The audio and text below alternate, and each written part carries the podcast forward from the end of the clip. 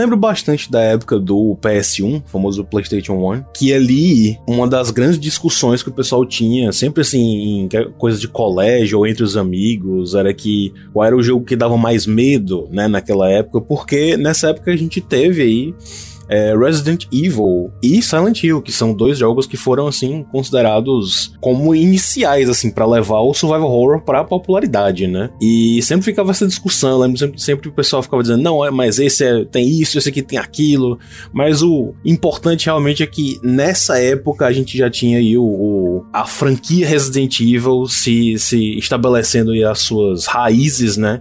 E eu lembro de na época não jogar muito, só fui jogar Resident Evil bem depois depois, mas é, eu já eu tinha jogado Silent Hill antes, na verdade, mas depois de um tempo eu voltei para Resident Evil na época do PS3 e eu me apaixonei. Eu achei o jogo maravilhoso. Uh, não importa assim todo o, o todo aquele aquele aquela galhofa, aquela edição, aquela galhofa, aquele pastelão assim. Eu achei maravilhoso. Eu tava super envolvido, sabe? É, ainda bem que Resident Evil realmente trouxe essa esse gênero não, não, não começou, né? Não foi, não diria que ele foi o responsável, assim, por começar o gênero, mas uh, ainda bem que trouxe, assim, pra popularidade, porque a gente teve uns jogos muito legais vindos nessa mesma leva, né? Inclusive a gente comentou aqui em um dos episódios, é, falando sobre jogos de terror. Com Resident Evil, a gente teve vários. Eu, eu depois de jogar o primeiro, já fui pro 2, já fui pro 3. É, lembro que o 3, na verdade, foi um dos primeiros que eu tive um pouquinho de contato. E aí depois o óbvio, né, na época do PS2, o que todo mundo falava era o Resident Evil 4. Tinha um amigo meu que era viciado nesse jogo. Toda vez que eu chegava na casa dele, ele tava, tava jogando ele, né? Inclusive, é engraçado que esse aqui vai ser o terceiro episódio que a gente fala sobre o tema, né? Que a gente tem o episódio de Resident Evil Village, tem o episódio de jogos de terror e agora esse aqui é de Resident Evil 4, né? Então veja só, a gente é um tema que a gente gosta pouco de falar. Né? Olha aí. Tipo, porque a gente pode ver. Pois é, pois é. Acho que aqui todo mundo gosta bastante de jogos de. Basicamente Resident Evil, Silent Hill e alguns jogos de terror aí no, no geral, né? Mas é um tema que eu sempre gostei bastante também. Uhum. É, e o Resident Evil 4 é. É Resident Evil 4, né, gente? É o jogo, assim, que foi responsável por uma mudança gigantesca aí no, no, no gênero em si. Uhum. E tanto, tanto na, na questão de gameplay em si, quanto na questão de para onde você leva essa questão meio ação misturada com o, o, o, terror, né? Qual é, qual é a dose que fica certa ali dos dois? O único que acertou. Depois só veio desgraça. Na, antes do 7 do 8, óbvio. Né? Falando do 5 e do 6. Sim, sim. Pois é. Cara, Resident Evil, eu. O Mango tava comentando, né, essa questão de, na época lá dos anos 90, ele ser um divisor de águas, né, no gênero de, de terror em videogames, e eu me lembro muito bem disso. É, na época eu, que eu vi o Resident Evil pela primeira vez, eu não conhecia o Silent Hill, então meu primeiro contato com um jogo de terror para valer mesmo foi Resident Evil 2. E o irônico é que não foi nem a versão mais famosa, que é de PlayStation, né? A minha foi a do Nintendo 64. Foi o primeiro contato que eu tive com o Resident Evil 2. E ele foi meu primeiro Resident Evil e tudo. E eu cagava de medo do jogo também. tipo, criancinha ainda, né? Então, é, eu lembro de, de pegar. Você tinha Nintendo... Sete anos? Eu não lembro quanto eu tinha, mas era antes de 2000. Isso aí eu tenho certeza. Ela, acho que era 99, provavelmente. Eu tinha 7 para 8. Pode crer. Eu lembro da, da Nintendo World, por exemplo, com foto assim dos zumbis e tal. Eu morria de medo, pulava as páginas e tal, porque eu ficava. Ah, com certeza. assustado. Engraçado como e... as coisas mudaram, né? Se você mostra esse jogo pra uma criança de 7, 8 anos hoje em dia, ela vai falar, ah, negócio bobo, né? E na época, naquela época a gente se cagava de medo, né, cara? Nossa, sim, sim, eu sim. me lembro de ter alguns pequenos. É, pequenas sessões assim de gameplay de Resident Evil 3 e eu me trancava a cada vez que eu tinha que, tipo, virar uma esquina que eu não conseguia ver o que tava na esquerda e na direita. Nossa, é. era uma loucura. E aquele, aqueles jogos de arcade, o House of the Dead, que os zumbis vinham e, tipo, é mordia a tela. Quando eu era criança, eu ficava. Nossa, eu, eu não conseguia ver aquilo ali por muito tempo, sabe? Eu ficava coçando assim uhum. o, o, o pescoço. Mas assim, cara, o Resident Evil 2 até dos originais, né? Ele é o meu favorito, mas é, é notório quão importante foi Resident Evil 4, né? E eu me lembro bem porque o meu primeiro foi Resident Evil 2 no 64, depois eu joguei a versão de PS1. E aí eu fui pro primeiro Resident Evil, achei ele bom também. Fui pro 3, eu não gosto tanto assim do 3. Joguei o Code Verônica no Dreamcast, eu, acho, eu achava pelo menos, né? Faz muito tempo que eu não relo nele. Um jogo sensacional também. Uhum. Pior do que o 2, mas eu ainda assim gostava muito. Falam muito bem dele, eu nunca joguei esse. É um dos únicos é, Resident Evil que eu nunca joguei. É, o Code Verônica é bacana. Ele é bem interessante. É, então. E aí depois eu fui seguindo, né? Com outros jogos da Capcom. E Onimusha, Devil May Cry e tudo. Então eu me lembro muito bem da transição dessa época aí. O último nesse estilo foi o Code Verônica, né? E depois o Resident Evil 4. Uhum. Eu joguei Resident Evil Remake também e tudo, antes do, do 4. Então eu peguei bem essa, essa fase aí da Capcom e, cara, o que o Resident Evil 4 fez na época que ele saiu é realmente tudo que o Mango falou ali. E é o que a gente vai discutir hoje, né? É que época foi essa, né? Mas vamos lá, vamos falar de Resident Evil 4 e os seus jogos ao redor. Meu nome é Dandonato e Ashley. Caralho, pelo amor de Deus, sai daí! Eu sou o Mango e Got a selection of good things on sale, stranger. Eu sou o Carlos e. Thank you. e esse aqui é o 62 episódio do Trilogy Podcast.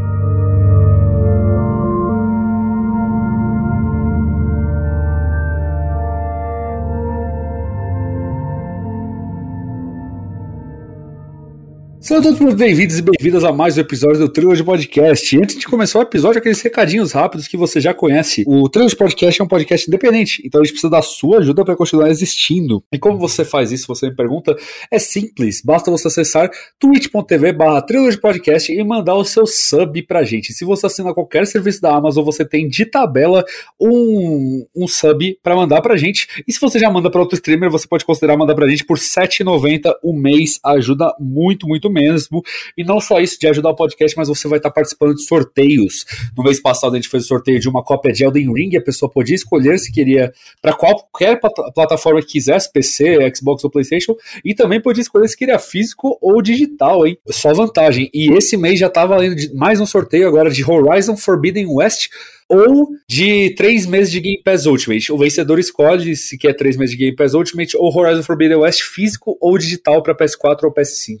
A pessoa que vencer escolhe, mas tem que ser nosso sub. Então, a, manda lá que você ajuda a gente a continuar crescendo, apoia o podcast e ainda concorre ao Horizon ou três meses de Game Pass. Fechou? E vão ter mais sorteios mais para frente, com certeza.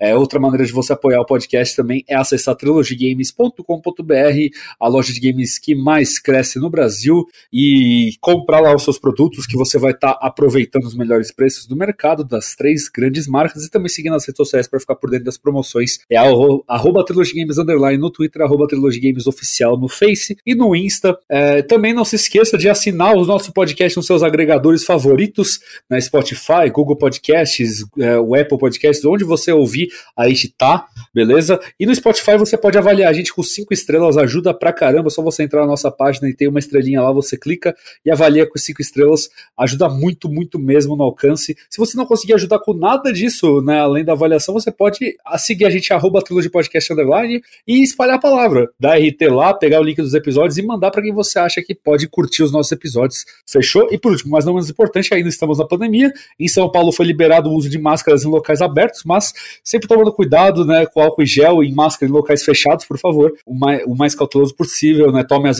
tome as doses da vacina, por favor, e vão continuar se cuidando cada vez mais, né? A gente vai vencendo esse micróbio do caralho. Com tudo isso dito, bora falar de mais micróbios, mas dessa vez é a plaga, não é o coronavírus.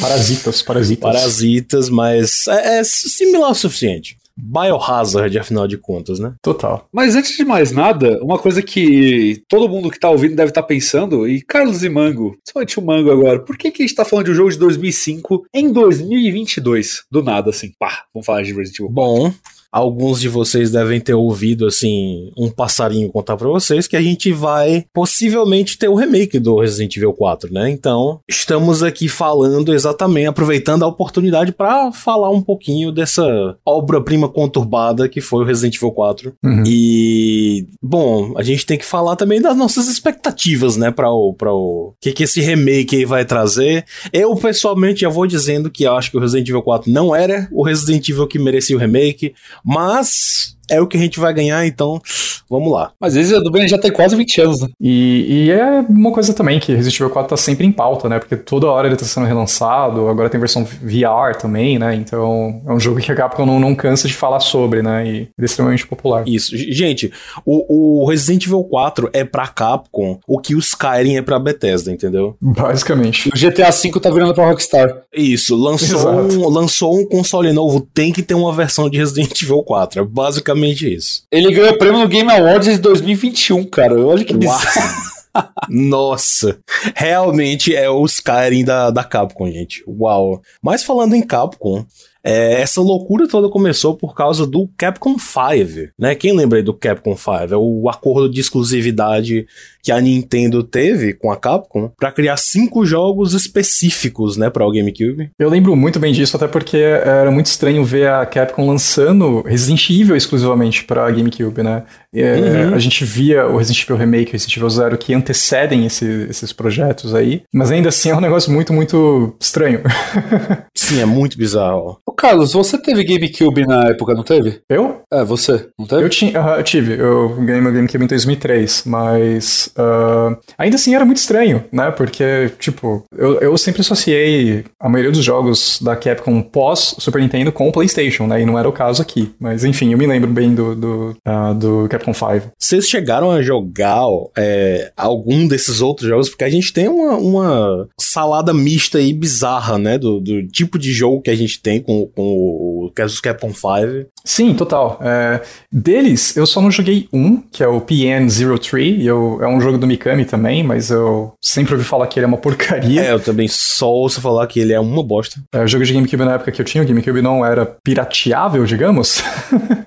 então não, não tive acesso a ele. Mas os outros, que seriam Beautiful Joe, uh, Resident Evil 4, obviamente, Dead Phoenix, que foi cancelado, e Killer 7, eu joguei todos eles. E gosto bastante de todos, para falar a verdade. Uhum. Especialmente, assim, Beautiful Joe eu acho sensacional por ser um jogo do Hideki Kamiya, né? E a gente vai falar mais do Kamiya aí porque ele é uma figura importante para Resident Evil também, assim como o Mikami. Sim, sim. E o Killer 7 é, tipo, talvez a obra-prima do Suda, né? É, o Suda 51, né? Que aí o, o Dev mais meio punk, assim, de todos eles, lançando, assim, umas obras bem diferentonas, né? Uhum. É, eu, pessoalmente, só joguei o, o é, Beautiful Joe, o Resident Evil 4, e eu ainda tenho o, o Killer 7, mas ele tá no meu backlog, assim, ainda não cheguei a jogar. É, eu só, eu só joguei o Killer 7 e o Resident Evil 4, o Beautiful Joe eu nunca joguei. Justíssimo. É um jogo muito legal. Eu queria muito que ele fosse relançado para consoles novos e tal. Uhum. Ele tem uma pegada muito divertida, assim. É realmente é um jogo do, do, do Kamiya e tal. Mas como o Carlos Dá pra falou. Ver que é um jogo gente... do Kamiya porque ele é completamente maluco, né, cara? Que jogo estranho. Ah, com certeza, com certeza. Mas a gente vai falar mais do Kamiya aqui, como o Carlos falou. é, porque... porque. Então, não sei se o quão vocês sabem disso, mas Resident Evil 2, no caso, teve um período aí de desenvolvimento bem é, é, complicado complicado, né? Agora, assim, se você pegar o quão complicado foi de Resident Evil 4, o 2 parece, assim, coisa minúscula. Mas assim, ô Mango, a Capcom dá graças a Deus que esse desenvolvimento foi difícil, porque surgiu Devil May Cry exatamente dele. Exatamente. exato, exato. E uma coisa curiosa é que justamente o desenvolvimento do Resident Evil 2 e do, da primeira versão, né, de Resident Evil 4 foram do Kamiya. Exatamente. No Resident Evil 2 eu acho que até dá pra gente dar um desconto, porque era a primeira, era meio que o debut, assim, do, do Kamiya como desenvolvedor, né? O primeiro jogo que ele dirigiu. Sim, sim. E a Capcom foi. Mais o Mikami, na verdade, né? Foi boazinha o suficiente de não engavetar o projeto, porque ele estava quase pronto, né? O Resident Evil 2 1.5, vocês devem ter ouvido falar por aí. Uhum. Tem disponível na internet, uhum. você consegue ver a versão dele, baixar, dar uma, dar uma testada e tudo. E dá pra você ver que é um jogo interessante, mas muito inferior ao Resident Evil 2 que a gente recebeu, né? Agora, Resident Evil 4 foi uma putaria danada, porque tem essa versão original aí do do, Kamiya que era completamente maluca, né, cara? É a versão que virou Devil May Cry porque a ideia dele era colocar um cara super poderoso que é, chamava Tommy, se não me engano, e ele era super poderoso, enfrentava uns outros bichos que não tem nada a ver com Resident Evil, o setting era totalmente diferente e tal, um negócio maluco. Sim, sim, o Kamiya fazendo suas loucuras aí, queria botar uma coisa mais ação é, disparada, né, que é uma coisa que ele meio que já tinha colocado no 2, porque o 2 tem alguns algumas partes assim que ele te dá bastante munição que é realmente pra você, ó, tá aqui. Nessa cena você tem muita munição, só usa as tuas armas e vai lá. E aí ele queria arrebentar a boca do balão aí, fazer a própria versão, mas não foi a versão dele, do Hideki Kamiya, que, que foi a Resident Evil 4. E na verdade ele foi começar a trabalhar ali no Devil May Cry, né? Engraçado é o Kamiya ter, traba- ter, sido diretor de Okami também, né? Não é muito, não é muito estilo de, de jogos que ele costuma trabalhar, né? É curioso você pensar nisso. É, ele ele realmente faz umas coisas mais, mais estilosas, mais ráp- rápidas, assim, quase arcade, né? E se o Carlos falar o que ele pensa de Okami pro Kamiya no Twitter, ele toma um bloco em um segundo. É, eu, não, eu não gosto de Okami. Eu gosto de Okami, mas assim, já faz bastante tempo que eu, que eu não jogo ele, então de repente minha opinião muda, não sei. Ah, mas sim, a gente teve essa primeira é, versão aí, e aí a Capcom olhou pro Kami e falou: Não, cara, vai fazer esse outro projeto aqui. E aí a gente teve é, na, na cadeira do diretor aí, se não me engano, o Hiroshi Shibata era um dos responsáveis ali por, por trabalhar no Resident Evil 3. E a gente teve uma umas versões meio esquisitas ali de Resident Evil. É, uma delas o pessoal conhece muito por causa exatamente do, do é, da névoa que ficava seguindo o Leon, né? E tinham colocado um setting de um castelo. Logo depois eles tinham uma, uma pegada mais assim sobrenatural, né? Tinha um, um um setting onde as estátuas e as, as bonecas assim do lugar começavam a, a- ter vida e o Leon era perseguido por Village? fantasmas. Era uma loucura assim, sabe? P- provavelmente inspirado pela, pela fama aí do, de Silent Hill, né? Que era a, a franquia meio que Sim, concorrente da Então que Konami. essa versão é conhecida como Fog Version, né? E Fog é Exatamente, Fog que é a névoa. É, mas é, a gente teve essa, essa, esse período aí que era uma coisa um pouquinho mais Silent Hillsado do, do Resident Evil. Será que quando o Shibata tá sendo o diretor, se alguém faz alguma coisa errada, ele dá chibatada? névoa. Meu Deus. Então. É, mas essa não foi a versão que a gente ganhou, obviamente. Mais uma vez eles tiveram que, que voltar assim para o quadro branco para saber o que que a gente vai fazer com Resident Evil, né? No final das contas, essa loucura toda tava ficando um pouquinho cara pra Capcom, porque afinal de contas é revisão depois de revisão depois de revisão e a Capcom chegou, ó, galera, é o seguinte, tá meio difícil aqui e a gente quer que esse jogo faça sucesso. Então, ô, Mikami, chega aqui. Tu já fez Resident Evil, né? Pois é, ó, tu vai ser o diretor desse negócio aqui, porque a gente quer, a gente sabe que, tu, que já fez sucesso, a gente quer que faça sucesso. Vai lá. Só que. Sabe que tu é pica. Exatamente. Eu, eu, eu só quero introduzir aí que eu acho o Mikami overrated, mas tudo bem. Uh, olha aí. Ô, louco! Mas sim, próximo leva de episódios, discussão sobre pra atacar o pau em developer que a gente não gosta. É isso aí. Não é que eu não gosto dele, eu só acho ele overrated. Caralho, eu vou poder falar mal do Todd Howard por duas horas? Aí sim, é o que o povo gosta. Mas sim, chegaram pro Shinji Mikami, cara, é o seguinte, a gente sabe que já fez aí, fez o Resident Evil foda pra caralho, vai lá. Só que, tanto o Shinji Mikami quanto o pessoal que tava fazendo, é, é, ajudando, a produzir, né, o Resident Evil, tava começando a ficar cansado dessa loucura toda e do da mesma linhazinha que já tinha ficado Resident Evil e tal, mesmo é, estilo de jogo, os, os zumbis, a mansão, blá blá blá blá. Aí ele falou: não, cara, se a gente tiver que fazer alguma coisa aqui, se, se eu for o diretor desse negócio mesmo, a gente vai ter que mudar completamente a situação. Ainda bem, porque foi exatamente essa mudança que trouxe pra gente o, o Resident Evil 4, né? Uhum. Trazendo aí. É, tendo aí um pouquinho de inspiração também do Onimusha, o Onimusha 3, em especi- especificamente. Mas foi a partir daí que a gente teve essa, essa é, mudança realmente de, de completo é, gameplay, a, a câmera em terceira pessoa, né? Essa mudança de possibilidades que o jogador tinha. Foi todo, uma, todo esse, esse rework foi exatamente porque Shinji Mikami e o time que tava por trás estavam cansados já de trabalhar em Resident Evil clássico, por assim dizer. Uhum. E daí a gente teve essa obra-prima que foi o Resident Evil 4. É, e eu queria só fazer um, um parênteses aí, e essa questão do Mikami é muito, muito interessante, porque ele tinha feito também o remake do Resident Evil, né, um, e um dos melhores remakes já feitos. Uhum, com Até certeza. muito, até muito tempo atrás eu acho que ele era imbatível praticamente, né? Mas hoje em dia a gente tem remakes melhores no mercado aí e tudo. Mas é legal ver que mesmo na, na hora que o Mikami começou a assumir a cadeira de diretor motor ou fazer um pouco mais da, da parte produtiva do jogo mesmo para valer. Ele também teve versões diferentes, né? Na E3 de 2003, ele chegou a anunciar uma versão que hoje a gente conhece como Hookman, né? E você encontra vídeos dela por aí na internet. Eu, inclusive, recomendo aí que vocês procurem. Tenta pesquisar no YouTube, você vai encontrar uh, versões antigas do Resident Evil 4. Uhum. E, cara, essa versão que eu tô citando e que tem vídeo, eu morro de vontade de jogar ela, cara. Porque ela pega uma, uma coisa assim, meio fantasmagórica, de você estar tá num, num castelo, uma coisa mais psicológica misturada com fantasmagórico que eu tava falando. Tem um personagem que é o tal do Hookman, que ele te persegue. Isso faria, faria meio que um papel do que a gente vê hoje com Resident Evil 7 e Resident Evil 8 e também que a gente via com Nemesis, né? Então já tinha essa ideia introduzida desde essa época, né? E mecanicamente eu acho que o jogo é interessantíssimo, porque você precisa de uma lanterna, ele é uma mistura mais ou menos de câmera over the shoulder, que a gente ficou acostumado com o Resident Evil 4 final, com um pouco também do level design ali e, e câmera fixa em alguns pontos ali do Resident Evil clássico. Então acho que se eles tivessem completado essa versão, ainda assim seria um jogo bastante interessante, né? Mas uhum. por N motivos ela não foi a, a, a, público, né? De verdade, não saiu. Cara, esse jogo tinha até, tipo, escolha de diálogo, tá ligado? Uau. É, essa eu não sabia. O Hooked Man é basicamente o, o, o, o Nemesis, só que ele pode teletransportar, né? Ou seja, uhum. duas vezes pior para o jogador, pelo menos. Mas enfim, a gente falou já aí um pouquinho de, de experiência com o que a gente tem, então vamos falar do jogo que saiu e a nossa experiência com, com ele e com a saga no geral, né? Bora!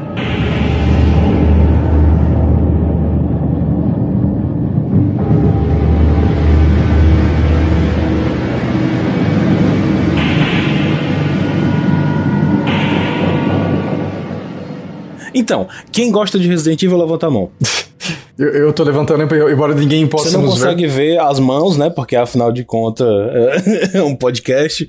Mas e aí? Algumas pessoas levantaram a mão, o que importa é isso. Até minha gata levantou a patinha. Olha aí, olha que maravilha. Mas e aí, gente, qual é a experiência de vocês com, com Resident Evil no geral? Qual é a experiência de vocês com o jogo que a gente vai falar hoje, né? Então, eu comecei a jogar Resident Evil pelo 4 mesmo. Eu sou o típico jogador que começou pelo 4, depois que eu fui jogar os, os outros, né? Mas eu tenho uma. Inclusive é curioso porque eu joguei Resident Evil 4 no Wii, que era a mesma versão do GameCube, só que né, saiu pro, pro Wii. Porque na sétima geração aí, né, do Wii 360 do PS3, o primeiro console que eu tive foi um Wii. Eu lembro que eu tinha um PSP que eu ganhei no Natal. Uhum. Aí na época eu era federado em basquete do Palmeiras, e, e aí tinha um cara mais velho né, na categoria de cima da minha, que ele tinha um Wii, aí ele me via com o PSP. Aí ele chegou e falou: Cara, você não quer trocar o seu PSP pelo meu Wii, não? E aí, cara, fui falar com a minha mãe, eles pesquisaram o preço e falaram: se quiser, pode trocar. Aí eu aceitei, troquei meu PSP pelo Wii e tive meu primeiro console de mesa na época. Gostei bastante dele, né? Na, na... Depois eu fui ter o 360 e o PS3, eu tive todos os consoles daquela geração. Mas, eventualmente, no Wii, como ele era desbloqueado, eu acabei pegando dois jogos que eu joguei que nem um imbecil, assim, tipo, repetidas, repetidas vezes, zerando um milhão de vezes, que foi o Resident Evil 4 e o Bully Scholarship Edition. Tipo, eu zerava um e ia pro outro, zerava o outro e ia pro. E eu zerei eles, tipo, vinte e poucas vezes cada, sem sacanagem, sem exagero, é bizarro. É. Eu sabia tudo de cor desses dois jogos. E o engraçado é que não tem nada a ver um com o outro, né? Sim. Exatamente. Exatamente. Eu era muito, muito fanático, assim, pelo, pelo Resident Evil 4. Eu lembro que na época eu criei até um canal no YouTube que eu fazia guia de Resident Evil 4 de bully. Tem um vídeo de bully que chegou a 5 mil visualizações na época. Eu falei, ah, tô famoso. E, eu, e, tipo, era mó gambiarra, cara. Eu pegava uma, uma escrivaninha, botava os oito livros em cima e colocava a câmera e filmava a TV.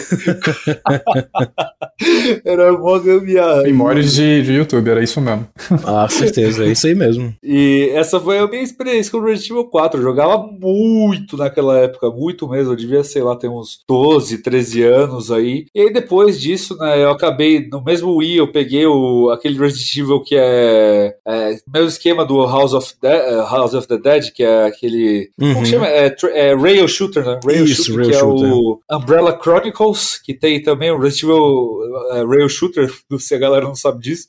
Eu lembro que eu joguei ele né, no, no, Wii, eu peguei também o mais alguns que tinha do Wii, mas o que mais me viciou mesmo foi o 4, né? Depois eu acabei jogando é, é, eventualmente o, o Nemesis, o 2, o, o remake do 1 também. É, esses, esses jogos aí eu acabei eventualmente jogando, né? E me apaixonando pela franquia. Mas assim, apesar de o amar muito o 7 e o Village, são os meus dois favoritos, o Resident Evil 4 é disparado o jogo da franquia que mais tem carinho assim comigo e o que eu mais tenho recordações, que eu mais tenho histórias. É, e eu toda vez que falam dele eu lembro com muito carinho. E se o remake for bom dele, só de tipo, só de eu ver tudo que eu acompanhei, tipo, se eu sentir a mesma coisa que eu senti naquela época lá, é, de novo, né, com os gráficos novos, eu vou chorar de emoção. Esse é o meu nível de aproximação assim com o Resident Evil 4, de tanto que ele, que ele é próximo do meu coração, né? É, dá realmente aquela nostalgia, sabe? Uhum.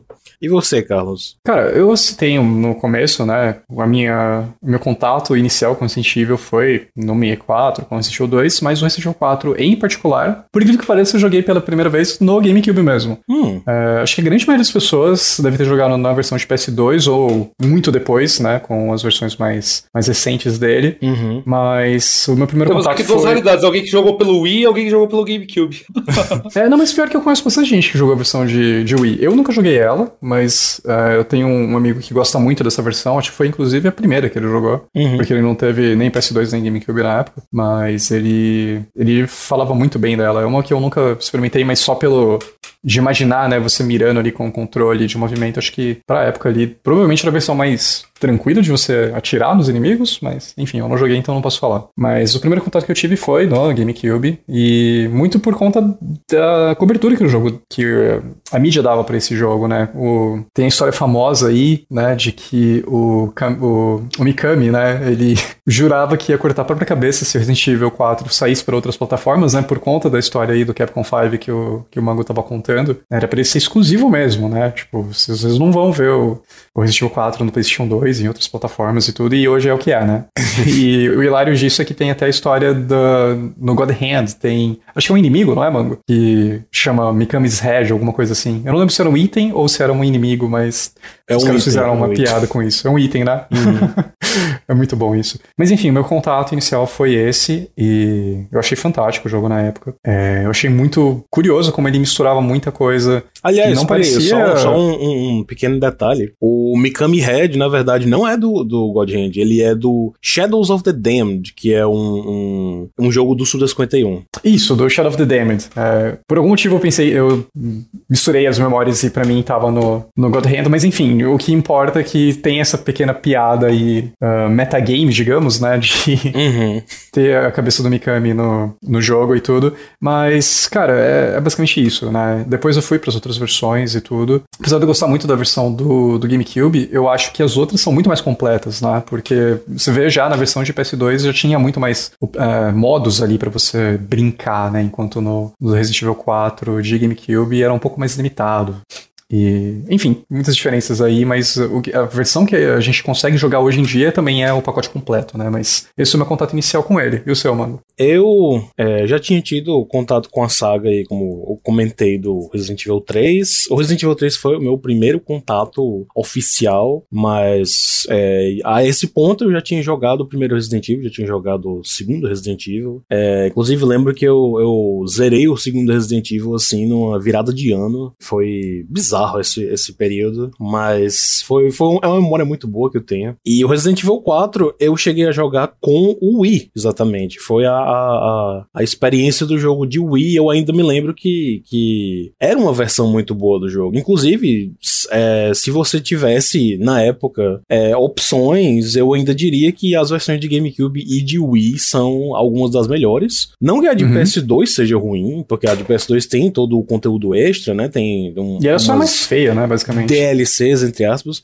Ela só é um pouco mais feia, mas assim, eu acho que o Resident Evil 4, ele funciona muito bem com o controle do GameCube, sabe? É, inclusive, eu tava jogando a versão HD com o controle do, do GameCube e era, nossa, é maravilhoso, assim, é, comparando com o controle tradicional, tem algo assim que só clica, que só funciona com o controle do, do Resident do, do GameCube para o Resident Evil 4. Mas assim, é, o meu contato mesmo foi com a versão de Wii, é, mas o que é engraçado é que antes de eu propriamente jogar, eu vi muito de Resident Evil 4. Eu vi muito, tinha dois amigos meus que eram loucos pelo jogo, então toda vez que eu ia visitar ou a gente tinha oportunidade, a gente tava só conversando, alguém ligava o videogame, eles provavelmente estavam jogando Resident Evil 4, sabe? Então uhum. eu tive muito, eu praticamente peguei spoiler do jogo inteiro, é, mas quando eu fui jogar é, por mim mesmo, eu não importava porque eu tava me divertindo pra caramba. Então, assim, meu primeiro contato foi aí a versão do Wii, e aí depois foi realmente com as versões HD, e eu me apaixonei pelo jogo quando fui jogar. Inclusive, recentemente joguei duas vezes de começo ao fim. É, anteontem mesmo tava jogando as DLCs, entre aspas, né? Que foram os extras, assim, com a versão de PS2. Que, por sinal, inclusive, é, alguns dos extras eles têm cutscenes, né? Eles têm cinemáticas. E as cinemáticas desses, dessas coisas de bônus estão com a mesma qualidade do PS2. É incrível. é uma qualidade horrível, assim, pra comparado com o resto do jogo que tá, tipo, super bonito, rodando super liso, né? Aí, do nada, volta para uma cinemática, assim, gráfico de PS2. É, assim, surreal. Mas, assim, Resident Evil 4 fez esse sucesso todo exatamente pela mudança que ele fez com, o, com a fórmula, né? Porque afinal de contas, Shinji Mikami e o, time estavam cansados já é, do mesmo formato do que estava acontecendo. E aí, essa nova versão, assim, de câmera de terceira pessoa, com um foco um pouco mais em ação, mas ao mesmo tempo mantendo ali a tensão toda do jogo, porque afinal de contas, uma, acho que uma das coisas mais fortes do Resident Evil 4 é que, ok, o jogo ele pode estar tá é, com um foco mais em ação, né? Você tem mais opções para se defender, por assim dizer. Mas ele ainda é um jogo tenso, porque em nenhum outro jogo eles lançam, eles lançam pra cima de você tantos zumbis quanto no, no Resident Evil 4, né? No Resident Evil 4 você tem é assim... uma coisa também impossível de acontecer nos consoles antigos, né? Porque uh, questão de hardware mesmo, né? Não tinha como eles colocarem tanto inimigo na tela. Exatamente. Eu acho o jogo mais difícil da franquia com sobras, assim. É... Só aquela parte inicial da vila que tem, se você quiser, né, tem dois caras da serra, né? Dois Doutor Salvador, uma caralhada de zumbi. Depois tem aquela parte da, daquela casa que você tem que se defender com, com o Luiz, que é muito difícil também. Eu acho disparado o jogo mais difícil da franquia. Uhum. É, ainda mais se você pegar no Pro. É, eu adoro essas partes aí. Essa que você falou da, da, da, casa lá com, com o Luiz, eu acho. Eu não sei, é, talvez seja um pouco pelo impacto que ela teve para mim na primeira que eu joguei, mas eu gosto muito da tensão que dá ali de você estar, tá, tipo, sim, so, né? O surrounding ali, né? Todo o, re, o redor da casa. Você tá acuado mesmo, né? Uhum. É, você tá, tipo, acuado ali, preso, né? E a cutscene anterior a ela é muito bacana, né? Dele se soltando ali, o, o Luiz e o, e o Leon. E você tem que meter bala nos inimigos que vão entrando pela janela. Inclusive, uma mecânica que eu acho muito bacana é essa de é, como o sistema da câmera é diferente, né? Você consegue usar muito mais o seu ambiente a seu favor, enquanto nos outros era uhum. muito mais fácil você juntar os, os, zumbis todos num canto só e, tipo, sei lá, tacar uma granada. Nesse daí você tem que ser muito mais esperto na forma como você vai combater, né? Uhum. Eu gosto de como ele faz isso. E o próprio level design do jogo, né? Tem um mod no computador que faz o, a câmera ser fixa pro Resident Evil 4. E dá pra você ver que nessas escolhas, né? A essência ali do design mesmo ainda seguia o mesmo esqueleto dos Resident Evil antigos, né? Principalmente nessa parte da vila e tudo. E eu gosto muito disso, mas é, essa parte aí focada é, em horda eu acho muito foda. E, cara, eu morria de medo das, dos caras de motosserra, velho, porque é intenso pra caramba. Os caras literalmente arrancam a cabeça do Leon. Nossa, é muito, é muito tenso mesmo. Se você não tiver cuidado, acabou, né? Você morreu ali mesmo, não importa os itens de cura que você tem. É, hit kill. Não, não e eu, eu, mano, você falou, né, que apesar de ser o jogo que tem mais ação, ele ainda é terror, e ainda mais naquelas partes que tem os Iron Maidens e os Regenerators, aquilo é uhum. total terror, né? Um momento assim que todo mundo se cagou de, de medo mesmo. Né? Os, os Iron Maidens, pra quem não tá lembrando pelo nome, são os Regenerators com espinhos, né? Que eles são ainda mais difíceis, porque uhum. o, o Regenerator você consegue matar ele na facada, né? Se você for muito bom. Agora o Iron Maiden é muito difícil, porque é, a, os, ele tem aquele bando de espinho, né? ele é o porco espinho, é o Regenerator porco espinho, basicamente isso que ele é. E tem, tem partes, né? O, o Garrador, que é aquele. É o Wolverine do jogo. é o Wolverine cego, né? É, ele dá muito medo também, cara, porque você sabe que ele é cego. Então você fica tipo, pô, eu não posso fazer barulho, eu não posso fazer barulho, pelo amor de Deus, porque se eu fizer barulho ele vai vir pra cima de mim, meu Deus do céu. Ele é um bicho que dá muito medo, porque ele tem umas garras enormes, ele, porra.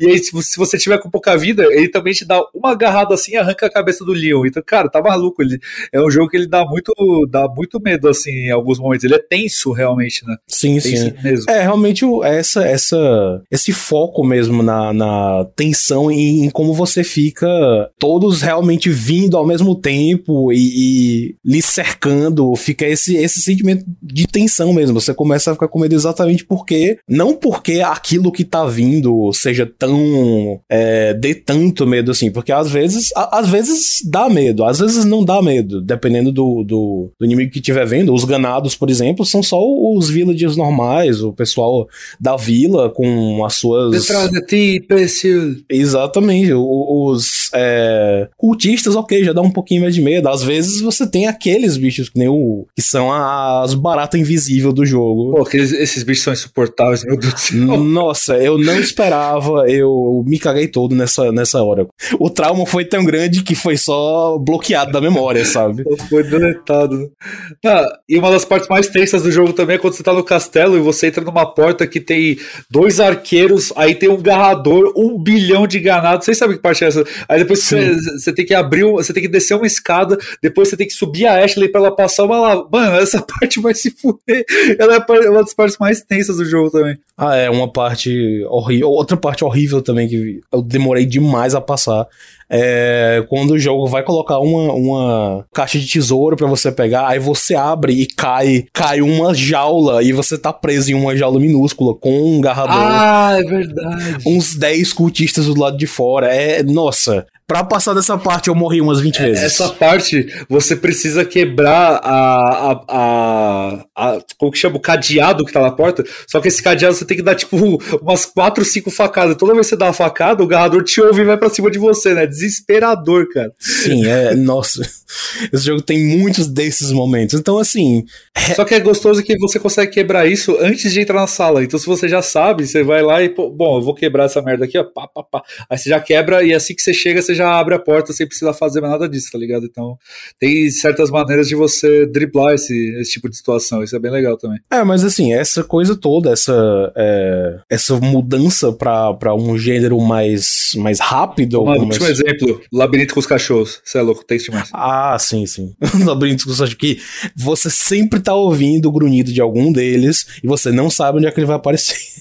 Só fica ao fundo e você o tempo todo, tá, agora ele vai aparecer, agora ele vai, agora, agora ele vai, aí você é se esquece e ele aparece esse foco aí em mais ação, muita gente começou a dizer: ah, Resident Evil começou a ficar. É, a dar pouco medo, né? Mas você ainda tem muito dessa, dessa tensão. Com essa, essas memórias todas, eu queria só é, demonstrar aí que realmente você ainda tem momentos muito tensos no jogo, né? Você ainda tem. É, eles sabiam o que eles estavam fazendo, eles sabiam o material com que eles estavam trabalhando, eles só trouxeram para realmente uma versão diferente. E ainda assim, os controles é, que são um pouquinho, um pouquinho travados ali de, de por design, né? Que você não pode só é, fazer o, o, que você faz em shooter moderno de mirar para um lado e ainda andar, continuar é, é andando e mirando para lugares diferentes. Não, você tem que parar para você mirar a sua arma. Ainda tem esse design antigo de Resident Evil, mas é por design em si, exatamente para não, não só isso, né? Porque também esse é um dos jogos mais revolucionários da história por causa disso também, né?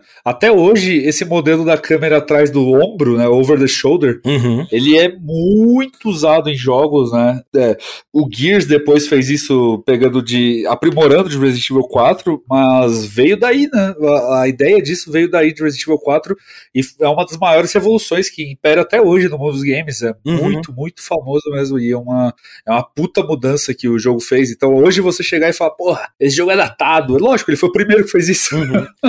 Mas até com é, essa questão... De... Sim, por favor. Mas acho que o que você quer dizer, na verdade, é mais essa questão até do, co do controle em si, né? Tipo, do mapeamento dos botões, de... Uh, não exatamente a qualidade de animação ou até mesmo posição de câmera ou coisa do tipo, né? Mas a impressão que eu tenho também, e jogando hoje em dia, é que o que é mais difícil de você retomar na hora que você jogar o Resident Evil 4 com a mentalidade que a gente tem hoje em dia é justamente na questão de controle controle, né? Porque vai, acho que, um pouco além dessa questão de você não só poder é, é, não poder, né, na verdade, mirar e andar ao mesmo tempo, né? Porque você tem que parar e tal para poder mirar, mas para você controlar o Leon, você não controla a câmera em si, né? Porque o controle de câmera é meio merda, uhum.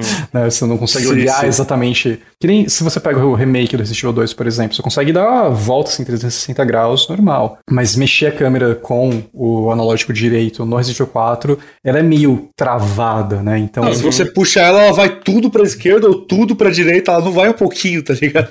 Isso, isso. É, então, nesse sentido, é mais datado e acho que é mais complicado as pessoas se adaptarem, né? Mas sim, sim. um pouco de treino acho que, que passa, né? É, assim, e, e se você for olhar o, a configuração de botões é, original também é uma coisa da época, né? Uhum. Uma coisa que a gente comentou no, no episódio de é, Metal Gear Solid 2, que realmente para essa esse estilo assim de parar, mirar e atirar, os botões são esquisitos. Se você for comparar com, com o, o que é hoje em dia e parar pra, é, pra olhar naquela época, é esquisito. É aquela questão de você apertar, tipo. É contra-intuitivo. É, o gatilho né? direito pra mirar, e aí você aperta, você aperta, sei lá, quadrado pra atirar, você aperta A pra atirar. É, é, é esquisito. Né? Uhum. Né? É quase como se você fosse jogar um jogo hoje e ele tivesse pulo e não pulasse no X. Tipo, que porra é essa? Porque é, é, é automático. O Breath of the Wild faz isso, né? Ele, ele pula com o X, que na verdade é a posição do triângulo, né? Sim. a posição do Y. Nossa, eu estranhei no... muito isso quando que comecei a jogar ele. Isso, isso, que a posição do Y no controle do, do Xbox, né? No, do Switch é o X, que na verdade é onde fica o triângulo lá em cima e é muito estranho. É, é esquisito. Mas assim, mesmo com essa, essa, essas coisas todas, realmente o jogo ainda é muito gostoso de jogar. É porque, ô Bango, hoje existem convenções no mundo dos games. Né? Tipo, você vai jogar um jogo da Rockstar, você sabe que o triângulo é o botão de ser filha da puta. Tipo, vou roubar o carro, vou, vou, vou pegar esse cavalo aqui, é o botão de ser cuzão. Né? Aí, tipo, você sabe que em qualquer jogo que tiver pulo, se você apertar o botão de baixo ali, que é o, o B no, no, Nintendo, ou o A no Xbox, ou o X no, no PlayStation, é quase sempre né, o botão de pulo. É, se você for jogar um jogo que tem soco, quase sempre o quadrado ou X né, é, do, do, Xbox é, é, o soco também. Então tem essas convenções. Quando você vai jogar um jogo que é antigo, ele não tinha noção dessas convenções, porque não tinha, não existiam elas ainda, tá ligado? Então, é, isso, é, isso é o que acaba ficando datado, que é o que a gente fala, né? Os comandos datados, porque é, não tinha como saber dessas convenções, eles não tinham como saber do que, que ia acontecer lá na frente, né? Eles estavam meio que criando isso ainda, estavam engatilhando disso tudo, né? Sim, sim. Mas assim, eu acho, a, além de, de, uma parte desse, desse controle aí de ah, você tem que parar para mirar, ser, é, eu acho ainda que seja, seja uma, uma opção de design, né? Pra uhum. realmente é, dar aquela impressão de que você tá. Quando você vai olhar, você tá realmente é, cercado e você não pode fazer muita coisa para fugir. O jogo ainda consegue é ser. Passar que você tá mais vulnerável, né? Isso. O jogo ainda consegue ser muito gostoso de jogar. E o Leon nunca esteve é, tão. Nunca esteve tão, tão bem, né? Porque entre o Resident Evil 2 aí e o Resident Evil 4, ele entrou aí para o serviço secreto aí dos Estados Unidos e o homem simplesmente assistiu todos os filmes do John Woo. Basicamente. Porque ele tá assim. Nossa, se você for comparar Resident Evil 4 Resident Evil 2. Suplex, bicuda. Nossa, o homem. O, o treinamento deve ser assim. Nossa, você vira super humano. Ele virou Jack Chan. Ele virou Jack Chan. Inclusive, é, é interessante falar essas coisas porque em um certo ponto no, no desenvolvimento, em alguma das versões antigas, o Leon só ia ter essas loucuras todas que ele faz no jogo por causa do vírus, né? Por causa do, do parasita injetado nele. Uhum. É, porque durante a história, né? É, logo no, no comecinho mesmo, o Leon ele é injetado com o parasito, o Las Plagas, uhum. que é o, a, essa versão do, do, do, jogo do T-Vírus, né? Por assim dizer. E ele só ia fazer essas estripulias todas porque ele tava com o parasita. Aí chegou uma hora que eles, ah, quer saber? Não, o Leon foi treinado aí pelo exército, vai lá, Leon. Des, desvia de todos esses leis Até porque no meio da história tiram o parasita dele. Aí se tirassem e ele parasse de fazer isso no meio do jogo, ia ficar esquisito, né?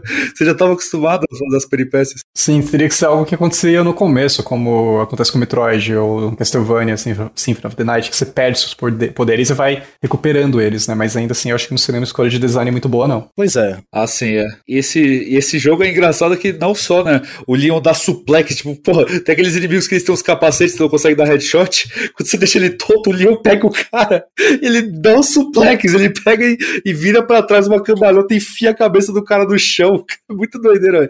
E, e, e, esse jogo, né, ele te dá uma opção que é. Eu, eu fazia muito isso quando eu tava muito viciado no, nele, que você consegue matar os ganados sem gastar bala, né? Isso não tinha como fazer nos outros Resident Evil, que basicamente se o ganado, quando o ganado vai dar um ataque pra cima de você, você vai para trás, ele vai errar, você vai pra frente, dá duas facadas na cara dele, vai liberar o chute, você dá a bicuda, ele vai cair no chão, você vai na direção dele e facada no chão, facada no chão, até ele morrer. Uhum. Tem, é, é, o maior esquema que, que a galera que joga muito é, faz, né, pra, pra economizar bala. Então, esse tipo de coisa dá mais possibilidades, né, no, no combate. Esse jogo tem várias, várias possibilidades de armas também. Eu, eu gosto bastante do combate dele. É claro que, né, hoje em dia, como a gente falou, se você for jogar, ele tá datado sim, porque ele é um jogo bem mais antigo, mas, e, mas eu ainda acho que ele tem ideias sensacionais para a época e que até hoje são utilizadas, né?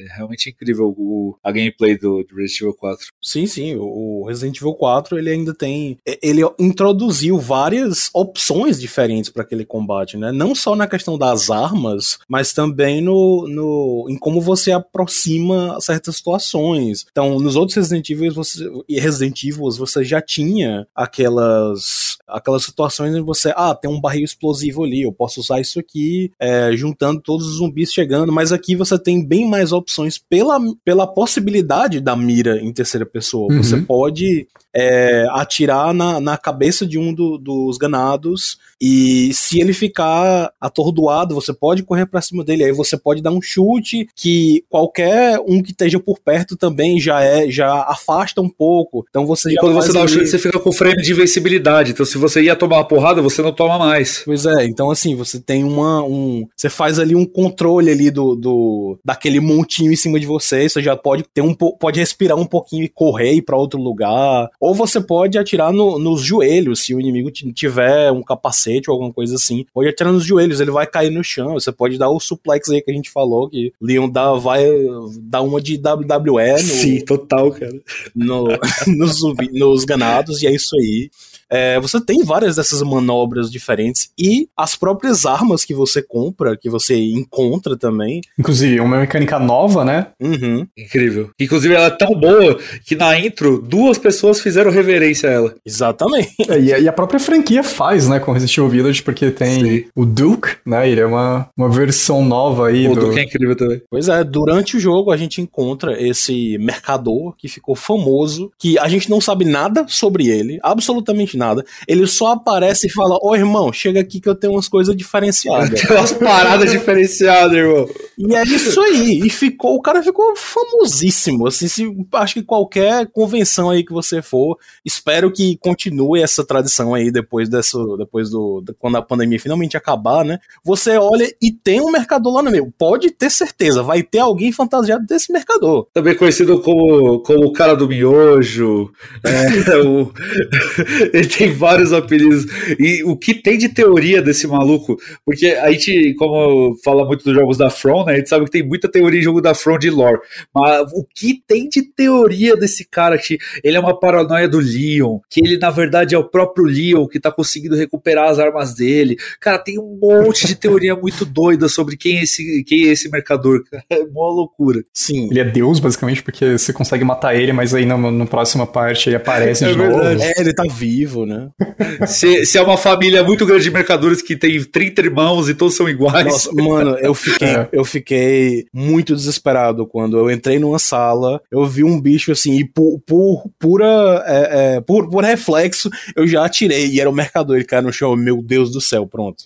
Agora não vou ter mais como comprar nada. Esse jogo vai ficar 30 vezes mais difícil. Aí eu. Ah, ele reapareceu. Inclusive, eu queria, eu queria puxar uma coisa aí de dois assuntos, né? Um deles é primeiro, eu não sei como que eles vão fazer isso no remake, se eles vão deixar a gente matar o mercador, porque no Village você não consegue atirar no, no Duke, né? É verdade, ele não deixa nem você mirar nele. É, você até consegue quebrar o jogo e jogar uma granada nele, mas não acontece nada, basicamente, né? E então eu me pergunto se eles vão manter isso no, no remake. Mas a outra coisa que você falou, Mango, que, putz, o jogo vai ficar muito mais difícil agora e tal, E é uma coisa que agora eu acho que é um pouco mais popular, as pessoas sabem mais, né? Mas pouca gente na época que o jogo era novo notava que ele não tinha seleção de dificuldade, diferente dos Resident antigos, né? Que tinham isso. Uhum. Mas ele tinha uma dificuldade adaptativa, né? Então, se você morria mais, você ficava com um jogo mais fácil. Então, o inimigo parava de spawnar em certos lugares, dava mais munição. Se você estava jogando muito bem, o jogo apelava pra cima de você, né? Eu achei isso bem bacana. Falando nisso, sobre dificuldade, eu não sei se vocês sabem, porque eu não sei como que é isso nas outras versões,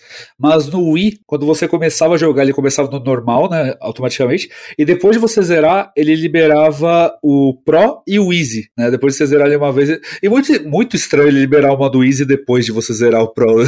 eu não entendo isso, mas enfim, Sim, eu não entendi essa lógica, mas tudo bem. E no modo Easy, tem certas coisas que ele libera para você. É, então, por exemplo, o labirinto dos cachorros, você tem que entrar lá para pegar uma peça para abrir uma porta que é onde tem a cutscene com a ida.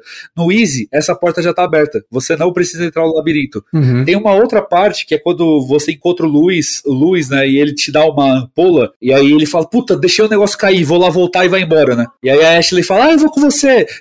E ele fala: "Pô, tá maluca, caralho? Fica aí com, com o Leo, eu não cuido". Então, essa parte é, tem uma porta que tá trancada, e aí você tem que entrar numa porta na frente que tem, um, tem dois lugares lá que você tem que ir, e tem que pegar um baú que você consegue abrir ela. No Easy, você não precisa, a porta já tá aberta.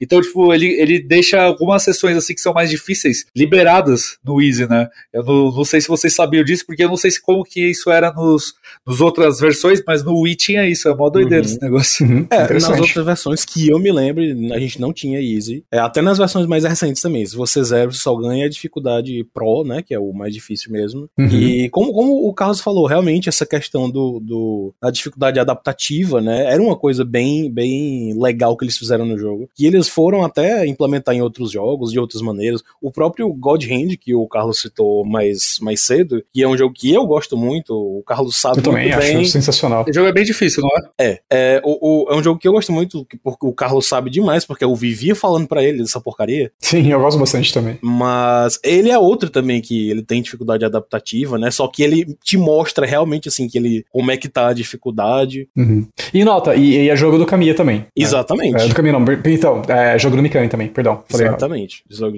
jogo do Mikami. Mas sim, essa questão da dificuldade adaptativa é interessante porque ela foi usada em outros jogos, né? O, o próprio God Hand, que o Carlos citou mais cedo, que a gente gosta muito. Eu não calava a boca falando para ele de God Hand, então a gente sabe muito bem Inclusive agradeço.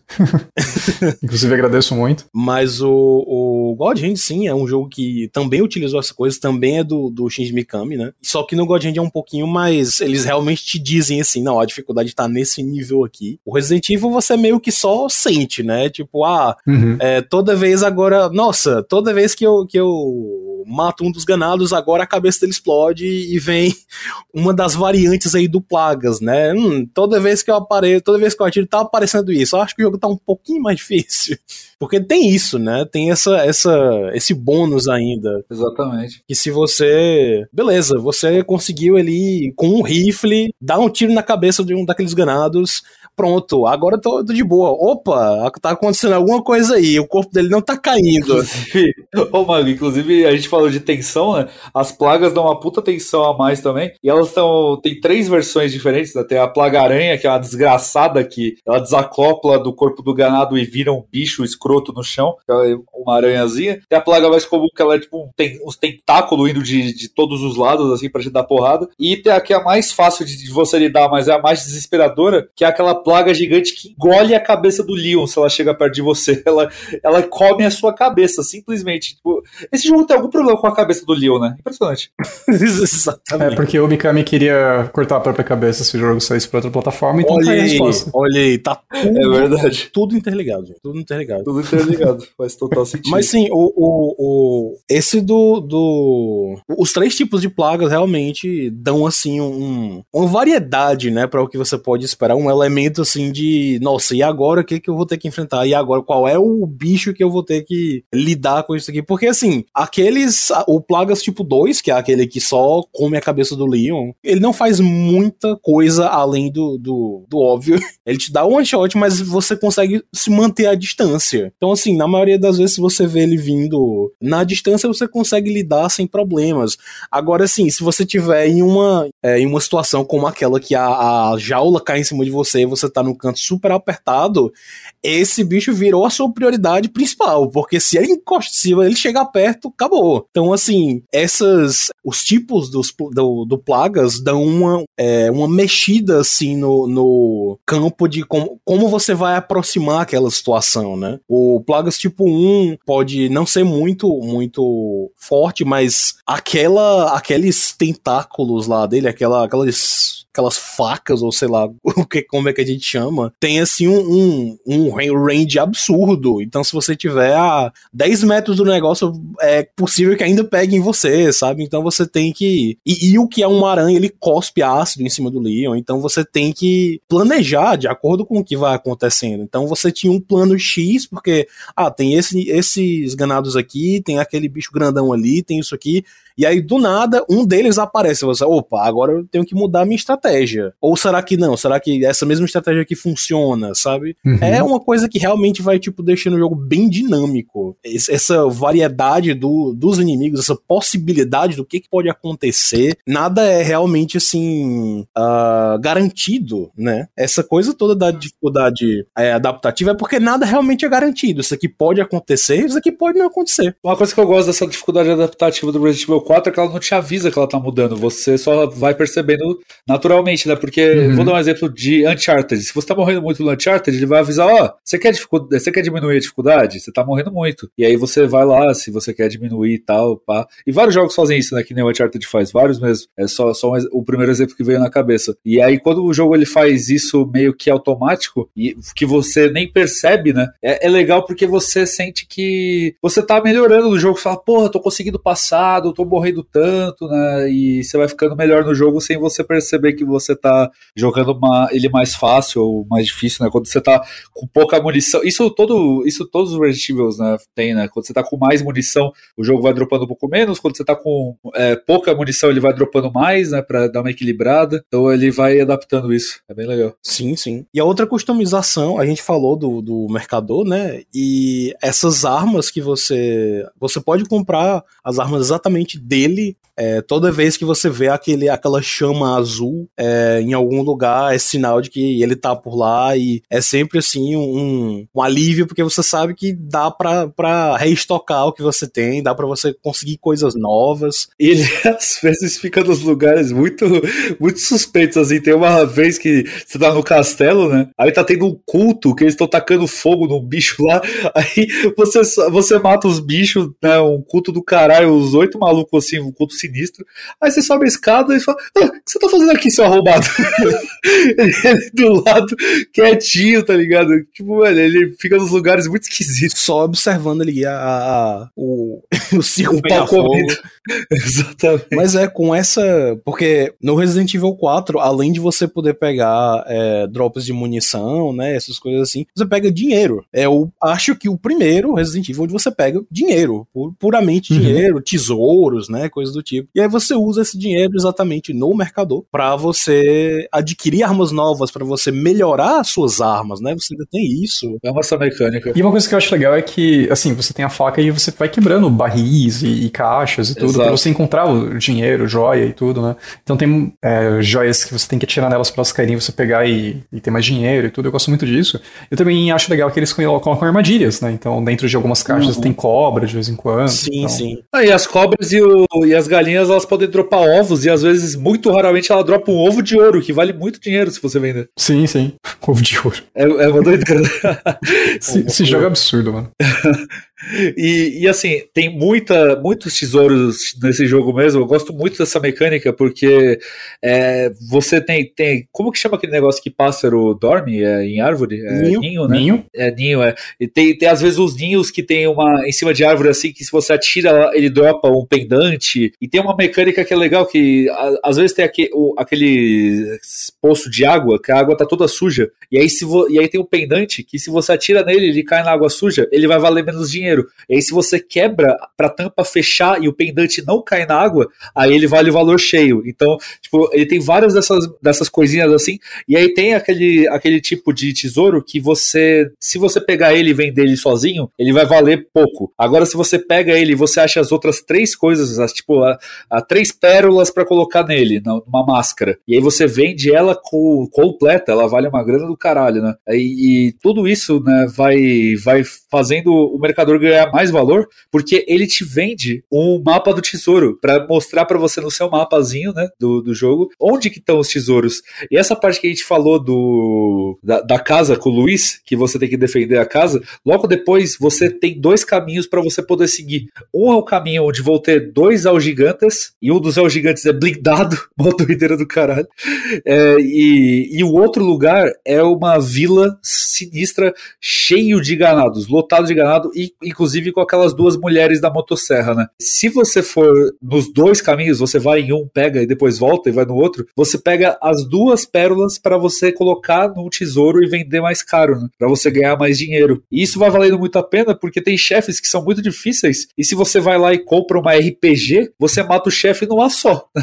tipo, o, o, Salazar é difícil pra caralho. Se você dá um tiro de Magnum e uma RPG na meio da boca dele, ele morreu. Então, se, é, economia de grana assim para você facilitar essas boss fights mais difíceis é, é muito, muito interessante, né? Para você fazer upgrade também, você poder upar suas armas. É, eu gosto bastante da economia desse jogo mesmo. Inclusive, você poder colocar extras nas suas armas, né? Tem uma parte extra na sua arma para é, diminuir o recuo dela e você conseguir atirar com mais precisão. Ou você colocar o, o zoom na, na sua, no seu rifle de caça, né? Essas coisas todas. Aquele também de você colocar a visão térmica no seu, no seu rifle para você finalmente poder matar os, os garradores e o principalmente poder matar os Regenerators sem ter que passar por uma, uma batalha gigantesca, você poder mirar nos lugares específicos ali para você poder explodir o Regenerator. E isso tudo só mostra assim o quão eles o quanto eles fizeram, né, com essa mira em terceira pessoa, de o que, que, que a gente faz aqui, as novas mecânicas que a gente pode ter com essa mira em terceira pessoa. Esse é, além do, do que a gente já mencionou, de ah, você mirar na cabeça ou no, no é, joelho de um dos ganados. Os chefes agora, eles têm, eles têm pontos fracos que você tem que mirar exatamente em terceira pessoa, e aí libera uma coisa diferente, né? Cada arma diferente te dá um jeito diferente de mirar e uma, é, um campo assim de ação. Tem toda uma. É, é, bem diverso o que eles fizeram com Resident Evil 4, né? E eu gosto muito assim dessa, é, dessa transição, até porque para chefes, porque o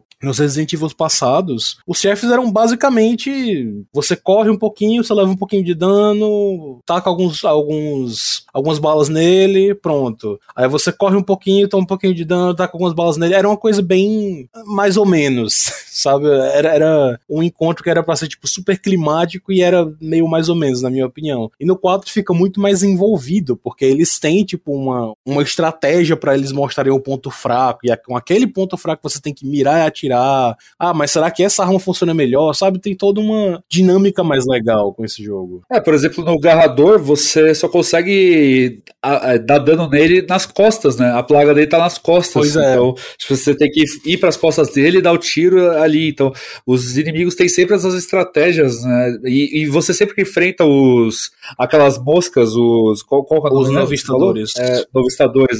Os novistadores eles estão sempre no esgoto quando você enfrenta eles, porque você como eles são invisíveis, você precisa que tenha água para você ouvir e ver a pegada dele na água, né?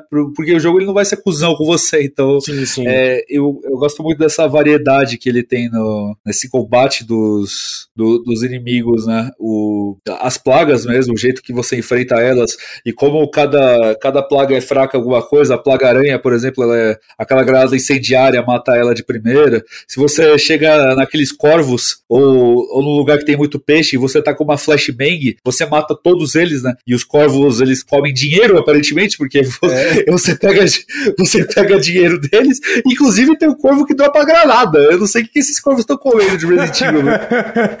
Cara, é, é Eu ia, eu ia comentar, tipo, eu sempre falo que eu, eu cago pra história de Resident Evil, porque, mano, não dá pra levar a sério uma história que, primeiro, é besta pra cacete, e do outro lado você tem um monte de doideira assim, desse nível, tá ligado? É, tipo, essas coisas puramente videogame, né? Tipo, ah, o corvo engoliu um granada. E o próprio diálogo do jogo, tipo, Resident Evil sempre foi meio merda nisso, né? Mas tem uma cena que o Bango sempre fala, né? Que é bem no comecinho do jogo, quando você tá lá na, no comecinho da vila e toca o sino e o pessoal vai embora, né? Daí o Leon para e fala, Where's everyone going? Bingo! tipo, por onde todo mundo foi? No bingo, né? Nossa, né? mano. Mano do céu, tá todo mundo indo pro bingo. ah, os diálogos do Leon com a, com a mulher lá, Hannigan, porra, é um diálogo mais galhofa que o outro, cara. Ah, com certeza. Que, que inclusive é muito, é muito puxado de Metal Gear, né? Totalmente. o, o Leon atende, tipo, ele acabou de quase se fuder, matou um monte de um milhão de bichos. Ele fala: Nossa, Hannigan, você tá sem óculos? Você tirou os óculos? Tipo, porra. É muito bom, cara. Ou então, tipo, o Leon acabou de ser atacado por, por uma horda gigantesca de granadas, a Hannigan. Leon, como é que você tá? Ele, pô, pergunta ruim, hein, Hannigan? Exato. E, e com a, a, Ashley, quando ele chega naquela casa, né? A Ashley tá meio puta assim que o, o Luiz, ela não gosta muito do Luiz, né? Aí o, o Luiz chega nela e chega no Leon e pergunta: ela tá naqueles dias? Aí ela, é! Aí você, tipo, quando você é criança, você não entende direito, tipo, mano, como que essa porra diálogo tá num jogo que era pra ser de terror, tá ligado? É muito bizarro, cara. Não, é. O, o diálogo de Resident Evil 4 é maravilhoso, pelo mesmo, pelo mesmo motivo que ele era maravilhoso no primeiro Resident Evil, porque é extremamente pastelão, é extremamente galhofa, e o jogo sabe perfeitamente disso. Nossa, é. é e a estratégia do Sadler, né, que é o vilão principal do jogo, é tipo: eu vou sequestrar a filha do presidente dos Estados Unidos e botar a plaga nela para fazer um agente dos Estados Unidos vir recuperá-la, para ela ir para os Estados Unidos, se transformar e infectar os Estados Unidos. Genial. É o plano maligno. Só que, vez, só que antes dele colocar isso em prática, ele conta tudo isso pro Leon, quando ele vai enfrentar o Leon. Ah, realmente, é boa ideia contar pro Leon o seu plano, que é o clichê né, do vilão, contar todo o seu plano detalhado pro, pro, pro, pro protagonista antes de matar ele. Sim, é absurdo, cara. Mas enfim, é, só fazendo essa tangente aí, porque, mano, tem toda essa mistureba completamente bizarra e ainda por cima você tem esse lance do jogo ter corvo que dropa granada, tipo, meu Deus sim, do céu. Sim, sim. E esse jogo tem o Krauser e a Ada também, né? Então aí uma, uhum. uma certa confusão aí na história também, mas... O... É, assim, o Resident Evil 4, ele meio que foi feito para ser um Resident Evil que qualquer pessoa pudesse pular e, e, e entrar no jogo e, e tá de boa, sabe? Você não precisa, uhum, não um Metal Gear que você precisa ah, entender a história do anterior para você vir para essa aqui. Não, o 4 foi feito exatamente para tipo, pessoas novas e para veteranos da franquia, né? Para ver como é que as coisas vão daqui para frente, né? Sim, total. Mas todo mundo sabe que a melhor cena desse jogo é quando o Leon ele sai correndo em direção à parede e dá uma cambalhota para desviar de lasers. Ah, no, essa, nossa senhora. Essa é a melhor cena. Puta que pariu. essa cena é genial. Puta que pariu. Cena, é assim, é, é, a cena mais, acho que é a cena mais absurda do jogo, realmente, que do nada vem um missão impossível e você vai desviando de laser dando uma cambalhota na, cambalhota na parede. Câmera lenta. Câmera, nossa senhora. Tipo, Leon, vai tomar no teu cu. Tu não sabia isso no 2? Mano, é, é um jogo muito, muito E assim, é uma coisa, é uma coisa é, interessante que o Sadler, o vilão, ele fala. Que inclusive eu acho um vilão carismático. Eu sei que tem gente que não curte muito. Sim, né? Eu concordo. É, porque, porque assim, eu acho que o Sadler, ele, ele tem toda a, a, a trope lá de vilão que fala a coisa, a, a, o que ele vai fazer, blá blá blá blá.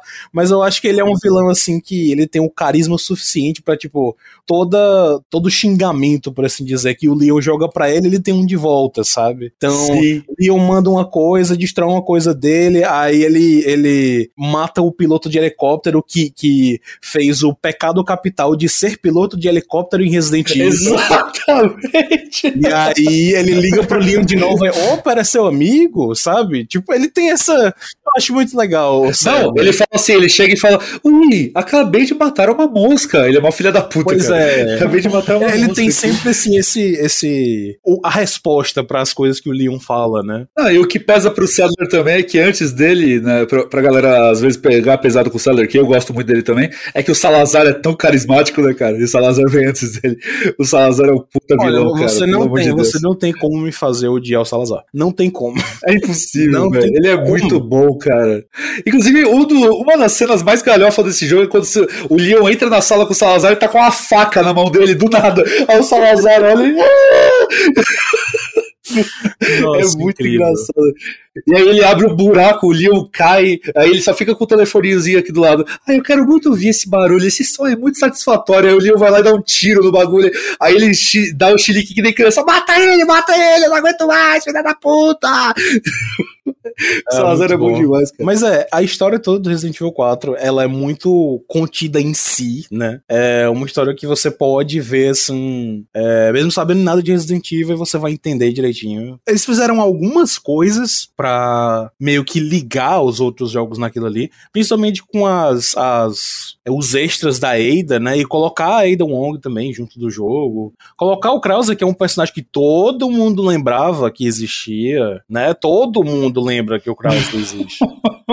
tipo, ah, não, é aquele cara daquele Resident Evil. Ah, conhece não. Aliás, eu queria perguntar um negócio pra vocês. Esse jogo tem Quick Time Event pra caralho, velho. O que vocês acham disso? Porque a própria batalha contra o Krauser é 100% Quick Time Event. Não a boss fight, né? A batalha de faca antes da boss fight. É, nossa senhora, gente. Olha, vocês sabem que eu. Eu já, já coloquei aqui no título de podcast que eu detesto o Quick Time Event. Mas eu já, já, já estive pior com relação a isso, sabe? Hoje em dia eu não acho gosto. Que, acho que Yakuza te é, exatamente. Te domou pra isso, digamos. God of War. Hoje em dia, não vamos falar esse nome aqui. Nossa, God of War tem muito Quick Time Event, é muito complicado. Mas, enfim. É, complexo, cara. Quick Time Event é um negócio que eu não gosto, mas assim, eu já não sou tão. Eu já não fico com tanta raiva quanto antes, sabe? Eu já meio que, ok, isso aqui vai acontecer, blá blá blá blá. Mas esse jogo tem muita Quick Time Event. É assim, eles olharam rapaz, vamos botar tudo. Não, foi assim, Mago. Já foi assim: é, o Shinji Mikami, é, quantos Quick Time Event a gente coloca no jogo? Ele falou sim. Isso. foi isso. Porque você tem de tudo, até de o começo do jogo, que do nada jogam uma, uma pedra em cima do Leon, aí você tem que correr ali, estilo Indiana Jones, apertando o ar, feito um filho da puta. E durante o jogo inteiro você tem essa putaria toda de durante as cutscenes, se você descansar um pouquinho, você pode acabar não apertando o botão de uma Quick Time Event, aí você vai ter que ver a, a cutscene toda de novo. Um susto, uma... eu, acho que, eu acho que todo mundo morreu nessa parte, que é quando é, o Leon apaga, né? Aí ele acorda, antes de você encontrar o mercador a primeira vez, aí tipo tem um loading enorme ali, aí quando você quando você volta pra tela, tem um ganado te dando uma machadada, véio. Aí se você não aperta o Quick Time Event, ele te mata, porque se você aperta, é, o Leon vai fazer ele acertar a cadeira que você tá preso, né? Você e o Luiz estão presos. Então, esse Quick Time Event eu acho que todo mundo já errou alguma vez, pelo menos, porque ele é muito do nada, muito do nada. Você não tá esperando. Ele volta do loading assim, pá, na sua cara. É, é o, é o Quick Time Event do jogo para o jogo te dizer, ó, oh, não larga o controle nas, nas cutscenes. Então, assim, é, é, é, um produto do tempo, né, gente? É uma coisa que para o, pra o Resident Evil parecia uma coisa nova na época. Hoje em dia, a gente já sabe que 1500 jogos fazem essas coisas, então, assim, é, chega a um ponto que é, é intrusivo até. Chega uma hora que você, pô, eu só queria ver o, o diabo da cutscene e você quer que eu aperte botões. Às vezes não fizeram igual o Drakengard 3, que, que a boss fight final é Quick Time Event e você não consegue enxergar em certo momento do, da, do jogo porque a tela apaga. Uau. Mas aí não é nesse nível. Não, assim, o, o, o que salva salva, entre aspas, Resident Evil pra mim é que, assim, eu reclamaria mais das Quick Time Events. E eu, e eu já reclamei. Mas, pelo menos, elas sempre vão ser nos mesmos quatro botões. Os dois gatilhos e o botão que você usa pra, é, pra correr e pra atirar. No Wii era bem idiota, assim, tipo, o Quick Time Event é chacoalha pra caralho o remote. Aí, ou ia ser o A e B, ou ia ser a os dois de cima lá, tá ligado? Eu não lembro o nome dos. O, ia ser um dos dois, mas tipo, era sempre chacoalha, chacoalha, chacoalha. A e B, chacoalha, chacoalha, chacoalha. Aí os dois de cima. É, 6Z, eu acho, né? Do Nunchuck, você fala? É, o 6Z. Isso, isso, isso. Exatamente. Mas assim, pelo menos tem isso. Você sabe que sempre vai ser alguma combinação desses quatro botões. Então, se você apertar toda vez que vier uma Quick Time Event, se você apertar os quatro botões, sempre vai dar certo. Falando por experiência. É verdade. É, né, isso, isso eu concordo. Eu, eu concordo com o Man. A única coisa que, assim, de memória, né? Porque já faz um tempo que eu joguei ele inteiro, é, o que mais me pegava de me irritar era janelas de tempo, né? De, de você conseguir reagir e tal. Mas fora isso, não me ofende igual do God of War, por exemplo. É, não, God of War. Então tô, tô de acordo. O do God of War, na, no nível mais difícil, eu não conseguia acertar os Time É, cara, é puxado. Eu, eu, eu, todos. eu vou deixar aqui, eu vou deixar aqui só registrado para todo mundo do, do, do, dos comentários e me criticar. Eu não gosto de God of War. É tipo, o, o, remake, o remake, o God of War 4, entre aspas, beleza. Os outros. Remake, que remake? Remake não, caralho. Não, tipo, vocês entenderam. O, o God of War 4, por assim dizer, né? Tá bom, é o, tá bom. É o God of War 2018, mais fácil. Isso. Que é o, o, o, de terceira pessoa. Beleza, ele é bom.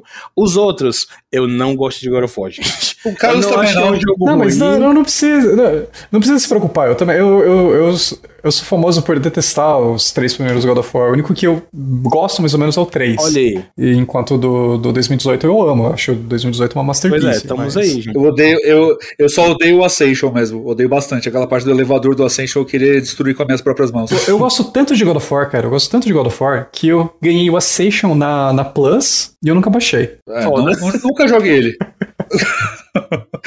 a recomendação que eu faço pra sua vida, eu nunca joguei. Mas sim, é, Resident Evil 4 não chega a ser, em questão de Quick Time Event, não chega a ser assim um God of War, que foi que realmente. Ah, sim. Ou Dantes Inferno. É, que, que chegou realmente a, a, a, exagerar nessas Quick Time Events. Mas assim, o jogo tem, além desses, dessa chateação com algumas Quick Time Events, o jogo tem assim os pontos baixos também, né? Aham. Uhum. Eu lembrei aqui também uma coisa que a gente tá falando de gameplay, né? Que no Homem-Aranha, a gente não gosta tanto da parte que ele deixa a gente controlar outros personagens, né? O, tem a parte que você controla o Miles e tem a parte que você controla a Mary Jane, e não é muito legal, assim, tipo, não é muito responsivo, é meio esquisito.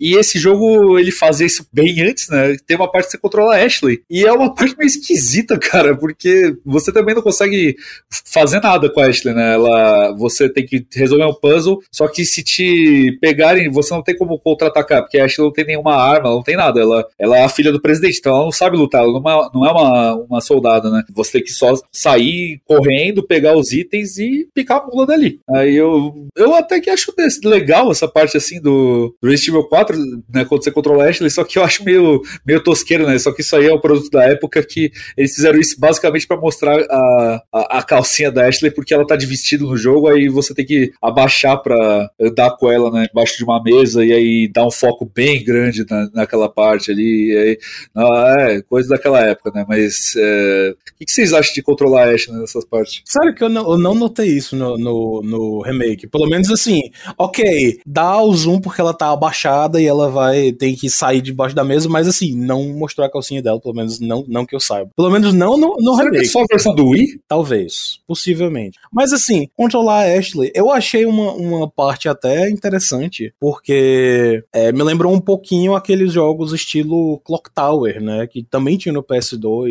ou Haunting Ground, que você. Haunting Ground, inclusive, que é da Capcom, que você é um daqueles jogos de terror que você não tá armado, né? Que você, a sua opção realmente é só correr e sobreviver. É, é uma parte pequena, então assim, eu acho que não é, não é muito. Não passa muito, muito tempo, não tem tempo suficiente para você se, se irritar com ela, pelo menos na minha opinião. Mas ela é bem simples, assim, é tipo todos os puzzles e etc que podia ter, você tem uma, uma você tem uma opção ali para completamente ignorar a atenção que tem aquilo ali. Então, é uma parte interessante, mas eu acho, ah, eu já vi bem melhor esse, sabe? É, eu concordo.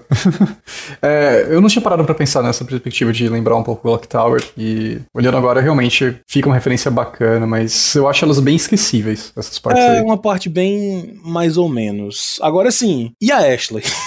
Ah, pelo amor de Deus. Vamos falar Ashley. Aí uma, uma coisa já que a gente já pode deixar de cara que vai ter que melhorar no remake, né? Nossa, não dá, cara. Olha, falar pra você. Ela não é só que é- ela é chata de você proteger, ela é uma personagem irritante. Ela, ela fica gritando o tempo inteiro. O tempo inteiro. Ela não, não dá paz pro, pro Leon, né? Tipo, no momento que, que seguram ela, ela fica: Leon, help! Help me, Leon! Help, Leon! E, tipo, ela não sabe descer uma escada. Porque, porque nesse jogo não tem mecânica de descer escada. Ah, o Leon pula da escada, né? A escada que se foda, ele pula da escada. e aí a, a- a Ashley tem que cair no colo dele, né? Nessa- nessas partes, assim. Então, tipo, cara, é, uma das, das bênçãos desse jogo é quando você zera ele muitas vezes, você libera uma roupa pra Ashley que ela tem, ela tem uma armadura. E aí é impossível dela morrer. E aí, tipo, porra, é tão mais legal jogar assim. É lógico que a Ashley, ela, ao mesmo tempo, ela dá uma dificuldade maior pro jogador, porque é o babá simulator, né? Você tem que cuidar dela. Mas, cara, é- é- mesmo com a armadura, eu ainda acho ela uma personagem muito irritante. Ela não é. Ela é disparada assim a, a personagem mais irritante de Resident Evil pra mim. Eu, eu queria muito que, sei lá, se ela. É, é, fala muito da Shiva, só que a Shiva ela é ruim, de, a Shiva do 5, né?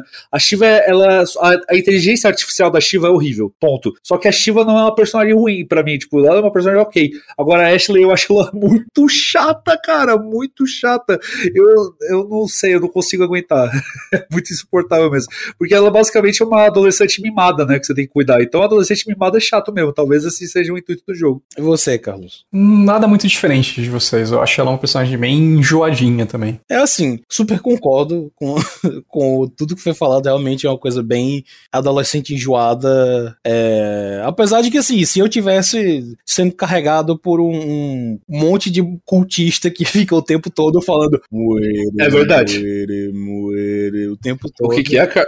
E, e outra, né? Sendo filha do presidente, né? Exatamente. Pois é. É, isso. eu acho, assim, se você for pensar por essa ótica, eu acho que faz sentido a personagem ser assim, porque ela é pra ser mimada, ela é a filha do presidente dos Estados Unidos, tá ligado? E ela tem o quê, sei lá, 18 anos, 17, 18 sei anos, lá, alguma coisa assim, 18, né? Então, então ela tá nessa idade realmente, tipo, ela, é- ela é mimada, ela é uma. Ela não sabe nada ainda, né? Então, tipo, e ela tá num momento completamente desesperador, ela foi sequestrada, porra, então dá pra você ter uma simpatia por ela, só que, cara, ela é muito chata, meu Deus do céu. Pois é, é uma coisa bem assim. Eles fizeram realmente que ela fosse o mais alto e, e- e, é, difícil difícil nos ouvidos, né? Por assim dizer, de, de, de você. Pra realmente enfatizar, pelo amor de Deus, não deixe essa menina ser capturada. Mas assim, se é, se é de algum, se serve de alguma coisa, eu joguei o jogo de, come- de início ao fim duas vezes recentemente. É, questão assim, não faz nem um mês, dois meses atrás.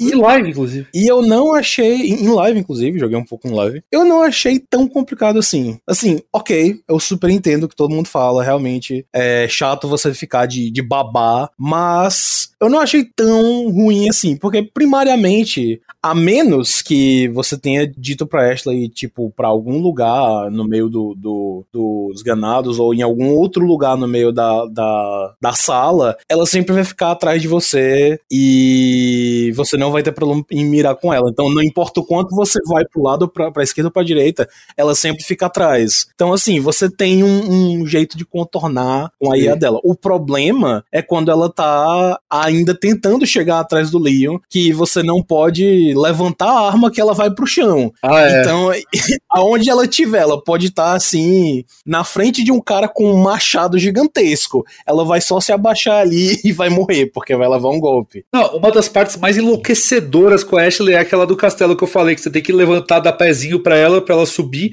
e ativar umas alavancas pra fazer o caminho pra você. E, cara, não para de vir inimigo na sua direção e tá vindo uma caralhada de cultista pra pegar ela também. E aí ela começa a berrar e você matando um bilhão de bicho. Aí você tem que pegar a sniper, mirar, matar o bicho que tá segurando ela. Meu Deus do céu, cara, eu, eu sou um só, pelo amor de Deus, socorro. E, e tem uma outra parte que é quando você volta pra vila de noite, tá cheio de armadilha de urso. E ela tem uma capacidade de cair nessas porras dessas armadilhas que é um negócio impressionante, velho. Então é, é, Tem certos pontos ali que, que irritam, mas no geral, tipo, você começa a acostumar a, a, a cuidar dela e ela não fica com você o jogo todo, né? Tem momentos que ela é sequestrada. É. E uma cena muito engraçada que tem dela é quando você consegue fazer ela se esconder. Então, tipo, tem um, um, um latão assim que você fala, se esconde aí. Você fala, hide. Aí ela entra no bagulho. Aí você limpa a área e depois o Leon, pra chamar ela, ele assovia como se ela fosse um cachorro. Aí, tipo, volta, corta a mira só pra ela, ela levanta só com a cabecinha assim pra fora do negócio, aí corta e ela tá indo na sua direção. É, isso sendo engraçado também.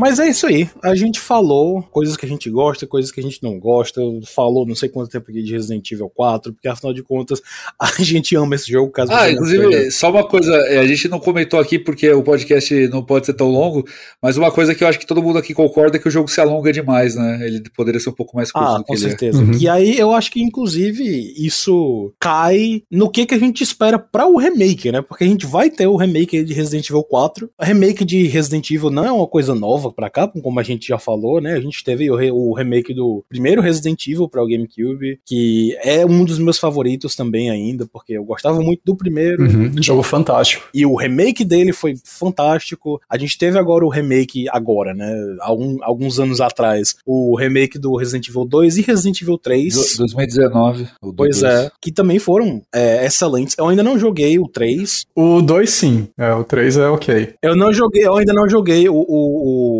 2 e o 3 por completo, mas galera achou assim maravilhoso. O 2 é maravilhoso, o 3 é ok. E, e, aí que tá, né? Na verdade, o 2 é feito por uma equipe e o 3 por outra. E a equipe do 2 aí já é outra história, né? E é um, uma galera boa que é o que o Mango acho que ia falar aí agora. Pois é, e agora a gente vai ter Resident Evil 4.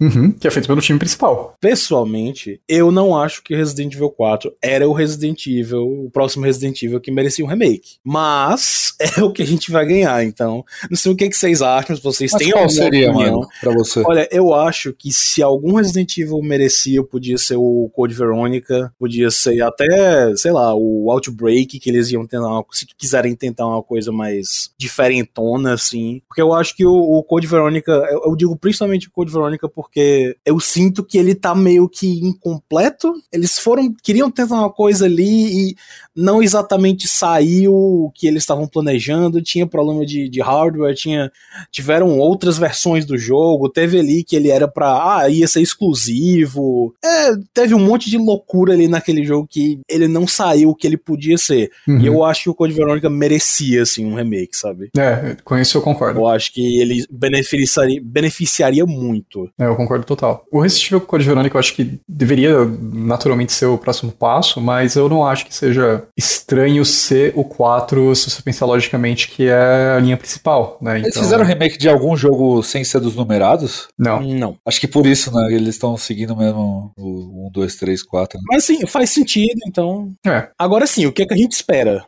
É, eu acho que pode ser, o, assim, potencial ele tem enorme, ainda mais depois do, do, remake do 2 e do Village, né, o lançamento do Resident Evil Village. O Village já puxa muita coisa do Resident Evil 4. Uhum. Total. Então eu acho que, assim, o, o óbvio, né, vai estar tá ali, com certeza, de, um negócio, de uma forma assombrosa, né, usar a RE Engine de uma maneira brilhante, tenho certeza que eles vão fazer, é, esquema de controle acho que vai melhorar, o jogo vai estar tá, uh, lindo, né, porque, tipo, os outros outros dois aí que, que eu citei já são muito bonitos. Uhum. Dá pra gente ter uma ideia, acho que agora com o update que vai sair pro Resident Evil 2, pro Resident Evil 3 e, e pro uh, 7, né? Ou é só do 2 e do 7, não lembro mais agora. Mas vai ter update pra geração nova aí desses últimos. Sim, sim. E já vai dar pra gente ter uma ideia de quão bonito eles vão ficar, né? Mas eu acho que quanto a essas coisas aí, a gente não tem muito que se preocupar e nem muito que esperar, né? A gente sabe que vai ser um, um produto bem polido nesse, nesse aspecto. Mas, assim, de coisa que eu quero é uma questão de balanceamento mesmo do jogo em si, tanto na questão de ritmo, que era o que o, o Dan falou, né? Porque a parte do castelo eu acho que ela é bem ruinzinha, a parte do laboratório também começa a perder um pouco ali o, o charme do jogo, e os controles, né? Eu acho que funciona tão bem no esquema do Resident Evil 2 que seria até estranho eles não fazerem desse jeito, né? Laboratório você diz a ilha? Isso, a ilha, isso, a ilha. É, que sempre tem laboratório, né? Assim, é. A ilha começa a alongar bem já bastante mesmo. É, É, é, eu falei laboratório porque é o que sempre aparece, mas eu quis dizer ilha. E a ilha, tirando os Regenerators, ela vira putaria, né? Vira puro filme de ação mesmo. Sim, é, sim, assim, sim. E aí a ilha é onde ficam é, localizados os laboratórios, né? Então. É, uhum. é, então, melhorar esses, esses pontos aí eu acho que vão, vão ser bacanas. Mas, tendo em vista que esses remakes que a Capcom tá fazendo ultimamente, eles não são. É, eles não chamam de remake, né? Eles chamam de reimaginação, digamos. Então você pega o do Resident Evil 2, por exemplo, ele não é um remake um para um, né? Ele pega muito do fio que tinha o original, então quando você tá na delegacia, não é a, exatamente a mesma delegacia que você tá acostumado do Resident Evil 2 lá de 98, mas o, o feeling que você tem entrando nela é muito parecido, né? Então tem muita novidade ali também para te para te assustar, digamos, né, para você não ficar em Eles cima. Eles mudaram isso depois do 1, né, Carlos? Porque o 1 era um para um mesmo, né? É, mais ou menos. Um tem bastante.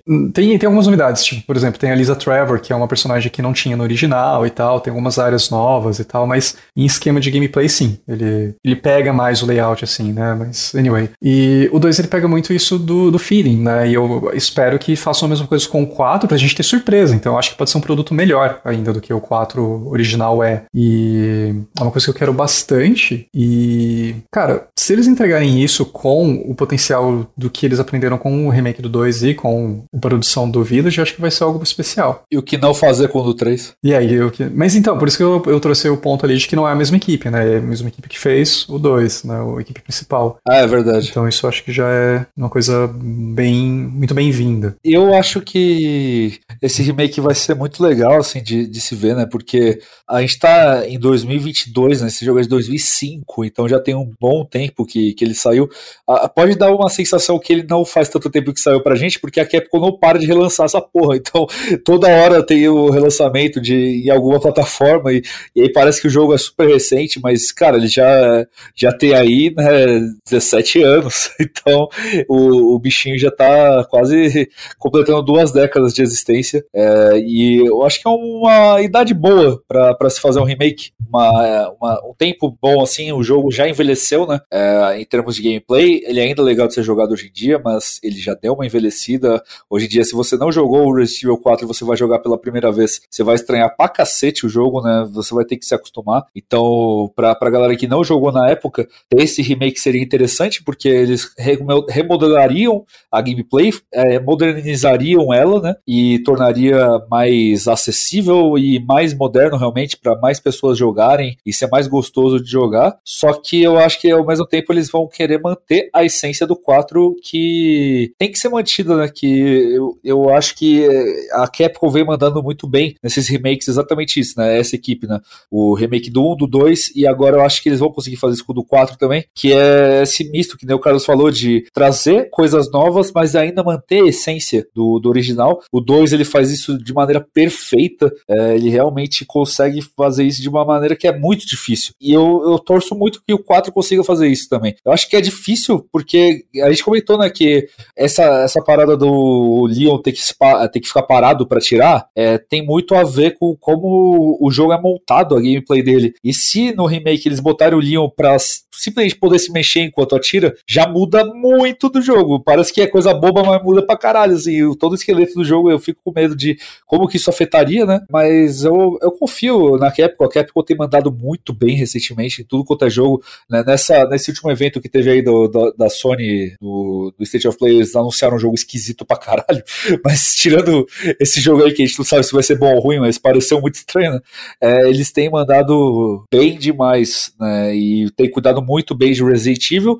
E se a gente parar pra pensar, o Resident Evil 4, apesar de não ser o Resident Evil mais vendido da Capcom, né? Que o, agora é o Village, se eu não me engano. Eu não sei, eu, eu acho que o Village chegou a passar o, o 6, que o 6 era mais vendido, esse eu tinha certeza. Agora eu não sei se o Village passou. Mas enfim, apesar do, do 4 não ser o Resident Evil mais vendido da história da Capcom, ele é o mais aclamado, assim, né? Pelas, pela galera, pelos fãs e, e pela crítica. Ele é um jogo, ele, se eu não me engano, ele é o Resident Evil com a nota maior no Metacritic Eu não sei se esses recentes chegaram a passar. É, mas o Critic dele é 96. É, então. O, então ele é muito aclamado, a Capcom sabe do potencial dele, que nem o Mango falou, eles transformaram ele como se fosse o Skyrim né, deles, porque ele relança em tudo quanto é lugar. Eles sabem da força que tem esse nome, Resident Evil 4. É, e ele é quase uma entidade por si só. Tem pessoas que não são fãs de Resident Evil, são fãs de Resident Evil 4, especificamente do 4, né? Nunca jogaram outros jogos da franquia, ou não gostam de outros jogos da franquia, só gostam desse. Então, ele é um jogo muito forte, ele é uma instituição quase por si só. Então, é, a Capcom sabe do cuidado que tem que ter quando se mexe com Resident Evil 4, porque para muita gente ele é quase uma divindade, tá ligado? É realmente um negócio muito. Tem uma galera que é muito fervorosa pro Resident Evil 4, muito mesmo. Então, eu, eu acho que a Capcom, se for, né, é, se, se for lançar no ano que vem, por exemplo, eles já estão cuidando que nem um né, direitinho para ser muito bem cuidado e muito bem feito esse, esse remake, porque nem fudendo que eles lançariam um remake de Resident Evil 4 nas coxas. Eu acho muito difícil que a Capcom faça uma, uma, uma coisa dessa. É, eu acho que a gente tá, no, no final das contas, a gente tá em boas mãos, eles já mostraram que fizeram, é, tiveram a possibilidade de fazer remakes muito bons, desde o, o GameCube mesmo, eles têm a, a capacidade de fazer isso, e também com o Resident Evil 2 aí, o 3, que algumas pessoas não. A galera não gostou tanto, né? Mas eles já mostraram que tem bastante capacidade para fazer aquilo ali. Então, de um jeito ou de outro, eu vou jogar o que eles, o que eles trouxerem pra gente. Mas realmente é uma coisa que, assim como eu ouvi em um vídeo falar é um remake que vai ter, assim, sapatos gigantescos, tamanho é o gigante pra, pra suprir, sabe? Porque se qualquer coisinha tiver errada, você sabe que a galera vai chiar e vai chiar alto. É uma responsabilidade, cara, fazer um remake desse jogo. É, eu acho que é, tipo, nesses. É que nem, mano, mesma coisa quando anunciaram o remake do Final Fantasy VII. Estavam mexendo numa, num jogo que. Puta que eu pariu, velho. É, que é uma galera muito apaixonada pelo jogo, muito apaixonada. E é muito complicado mexer no, no Final Fantasy VII. Se anunciassem um remake de Chrono Trigger, fudeu também. Então, tipo, é muito complicado mexer nesse, nesse tipo de jogo que é, é adorado realmente, né, por uma fanbase. Uhum. Mas assim, uh, pessoalmente, se eu puder, se eu puder é, desejar, uma coisa que eu queria é que eles mantivessem assim o, o, o clima que você tem desde o começo, né? Tipo, manter esse clima mais tenso desde o vilarejo, porque assim, eu acho o vilarejo a melhor parte do, do do, jogo. Ah, também é, manter isso mais para o castelo, porque eu vejo o bastante potencial no castelo ainda. Eu ainda acho que tem bastante coisa para manter. Vídeo Castelo Dimitrescu? Exatamente. para manter, assim, o, o, a tensão daquilo ali. E, não sei, acho que puxar um pouquinho do, mais do que eles conseguiram de tensão ali na ilha, sabe? De, em vez de colocar olha, agora a gente virou Call of Duty, bota. É, foca um pouco mais nos laboratórios, alguma coisa assim, sabe? Pra, pra realmente. para realmente deixar Resident Evil e. Tira o JJ do jogo, por favor. É.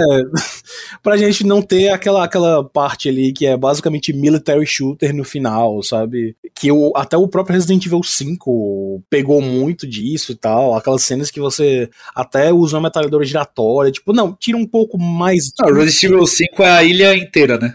Pois é.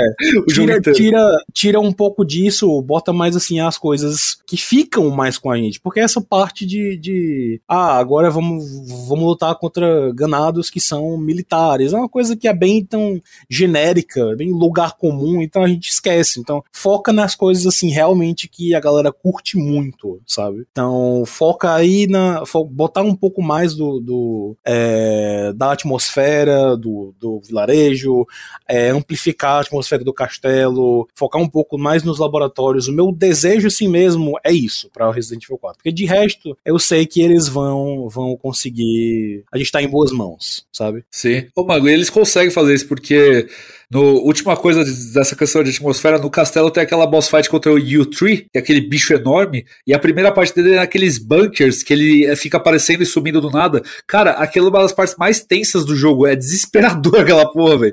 É, então eles, eles conseguem, eles conseguem fazer isso, né? Deixar o jogo mais tenso uhum. mesmo. Só que, né, a gente sabe que mexendo nesse jogo vai ter reclamação pra caralho, independente do que eles façam. Se eles fizerem um pra um, vão falar, não mudaram nada. Aí se mexerem, vão falar, mexeram no meu jogo. Então não tem muito o que fazer. gente, é o seguinte: se você tá. Se o remake sai você não gostou do remake, é só você jogar o original. Apenas é isso. Verdade. Então, assim, eu acho que o, o, o, pior que pode acontecer é a gente olhar e dizer, porra, foi. Foi. Podia ter sido tão melhor e ponto. o outro já. O outro jogo ainda tá lá. Sim. O outro jogo ainda é muito bom de se jogar, mesmo com seus problemas. Então, assim, acho que a gente tá em boas mãos. Espero boas coisas. Acho que eles já mostraram que podem fazer boas coisas. E é isso aí. É isso então. Muito obrigado por terem ouvido mais um episódio do Trilogy Podcast. Fica aqui, né, os recados do, do início novamente. Então, não esqueça de seguir a gente no Twitter, arroba Podcast Underline, e divulgar, ajudar a divulgar esse episódio. E não só isso, mas mandar o seu feedback pra gente. É muito importante. É uma coisa que ajuda muito a, a, a como a gente não só não ganha dinheiro com esse projeto, a gente gasta dinheiro para ele existir. O nosso combustível é saber que vocês estão gostando. Então não deixe de mandar o feedback pra gente. Ajuda pra caramba mesmo. Incentiva demais toda vez que vocês chegam e falam, pô, gostei muito desse episódio, é, me fez lembrar de não sei o quê. E, realmente passar um feedback de como a gente melhorar sempre é muito, muito importante, é muito legal. Então, você pode acessar arroba de podcast underline para mandar pra gente. Fechou? A gente tá sempre lendo, a gente pode não responder, mas a gente tá sempre lendo, pode ter certeza, beleza? Não se esqueça também, né, de apoiar o podcast mandando o seu sub twitch.tv barra podcast e concorrer ao sorteio de Horizon Forbidden West ou três meses de Game Pass Ultimate. O vencedor escolhe, o vencedor ou a vencedora escolhe, né?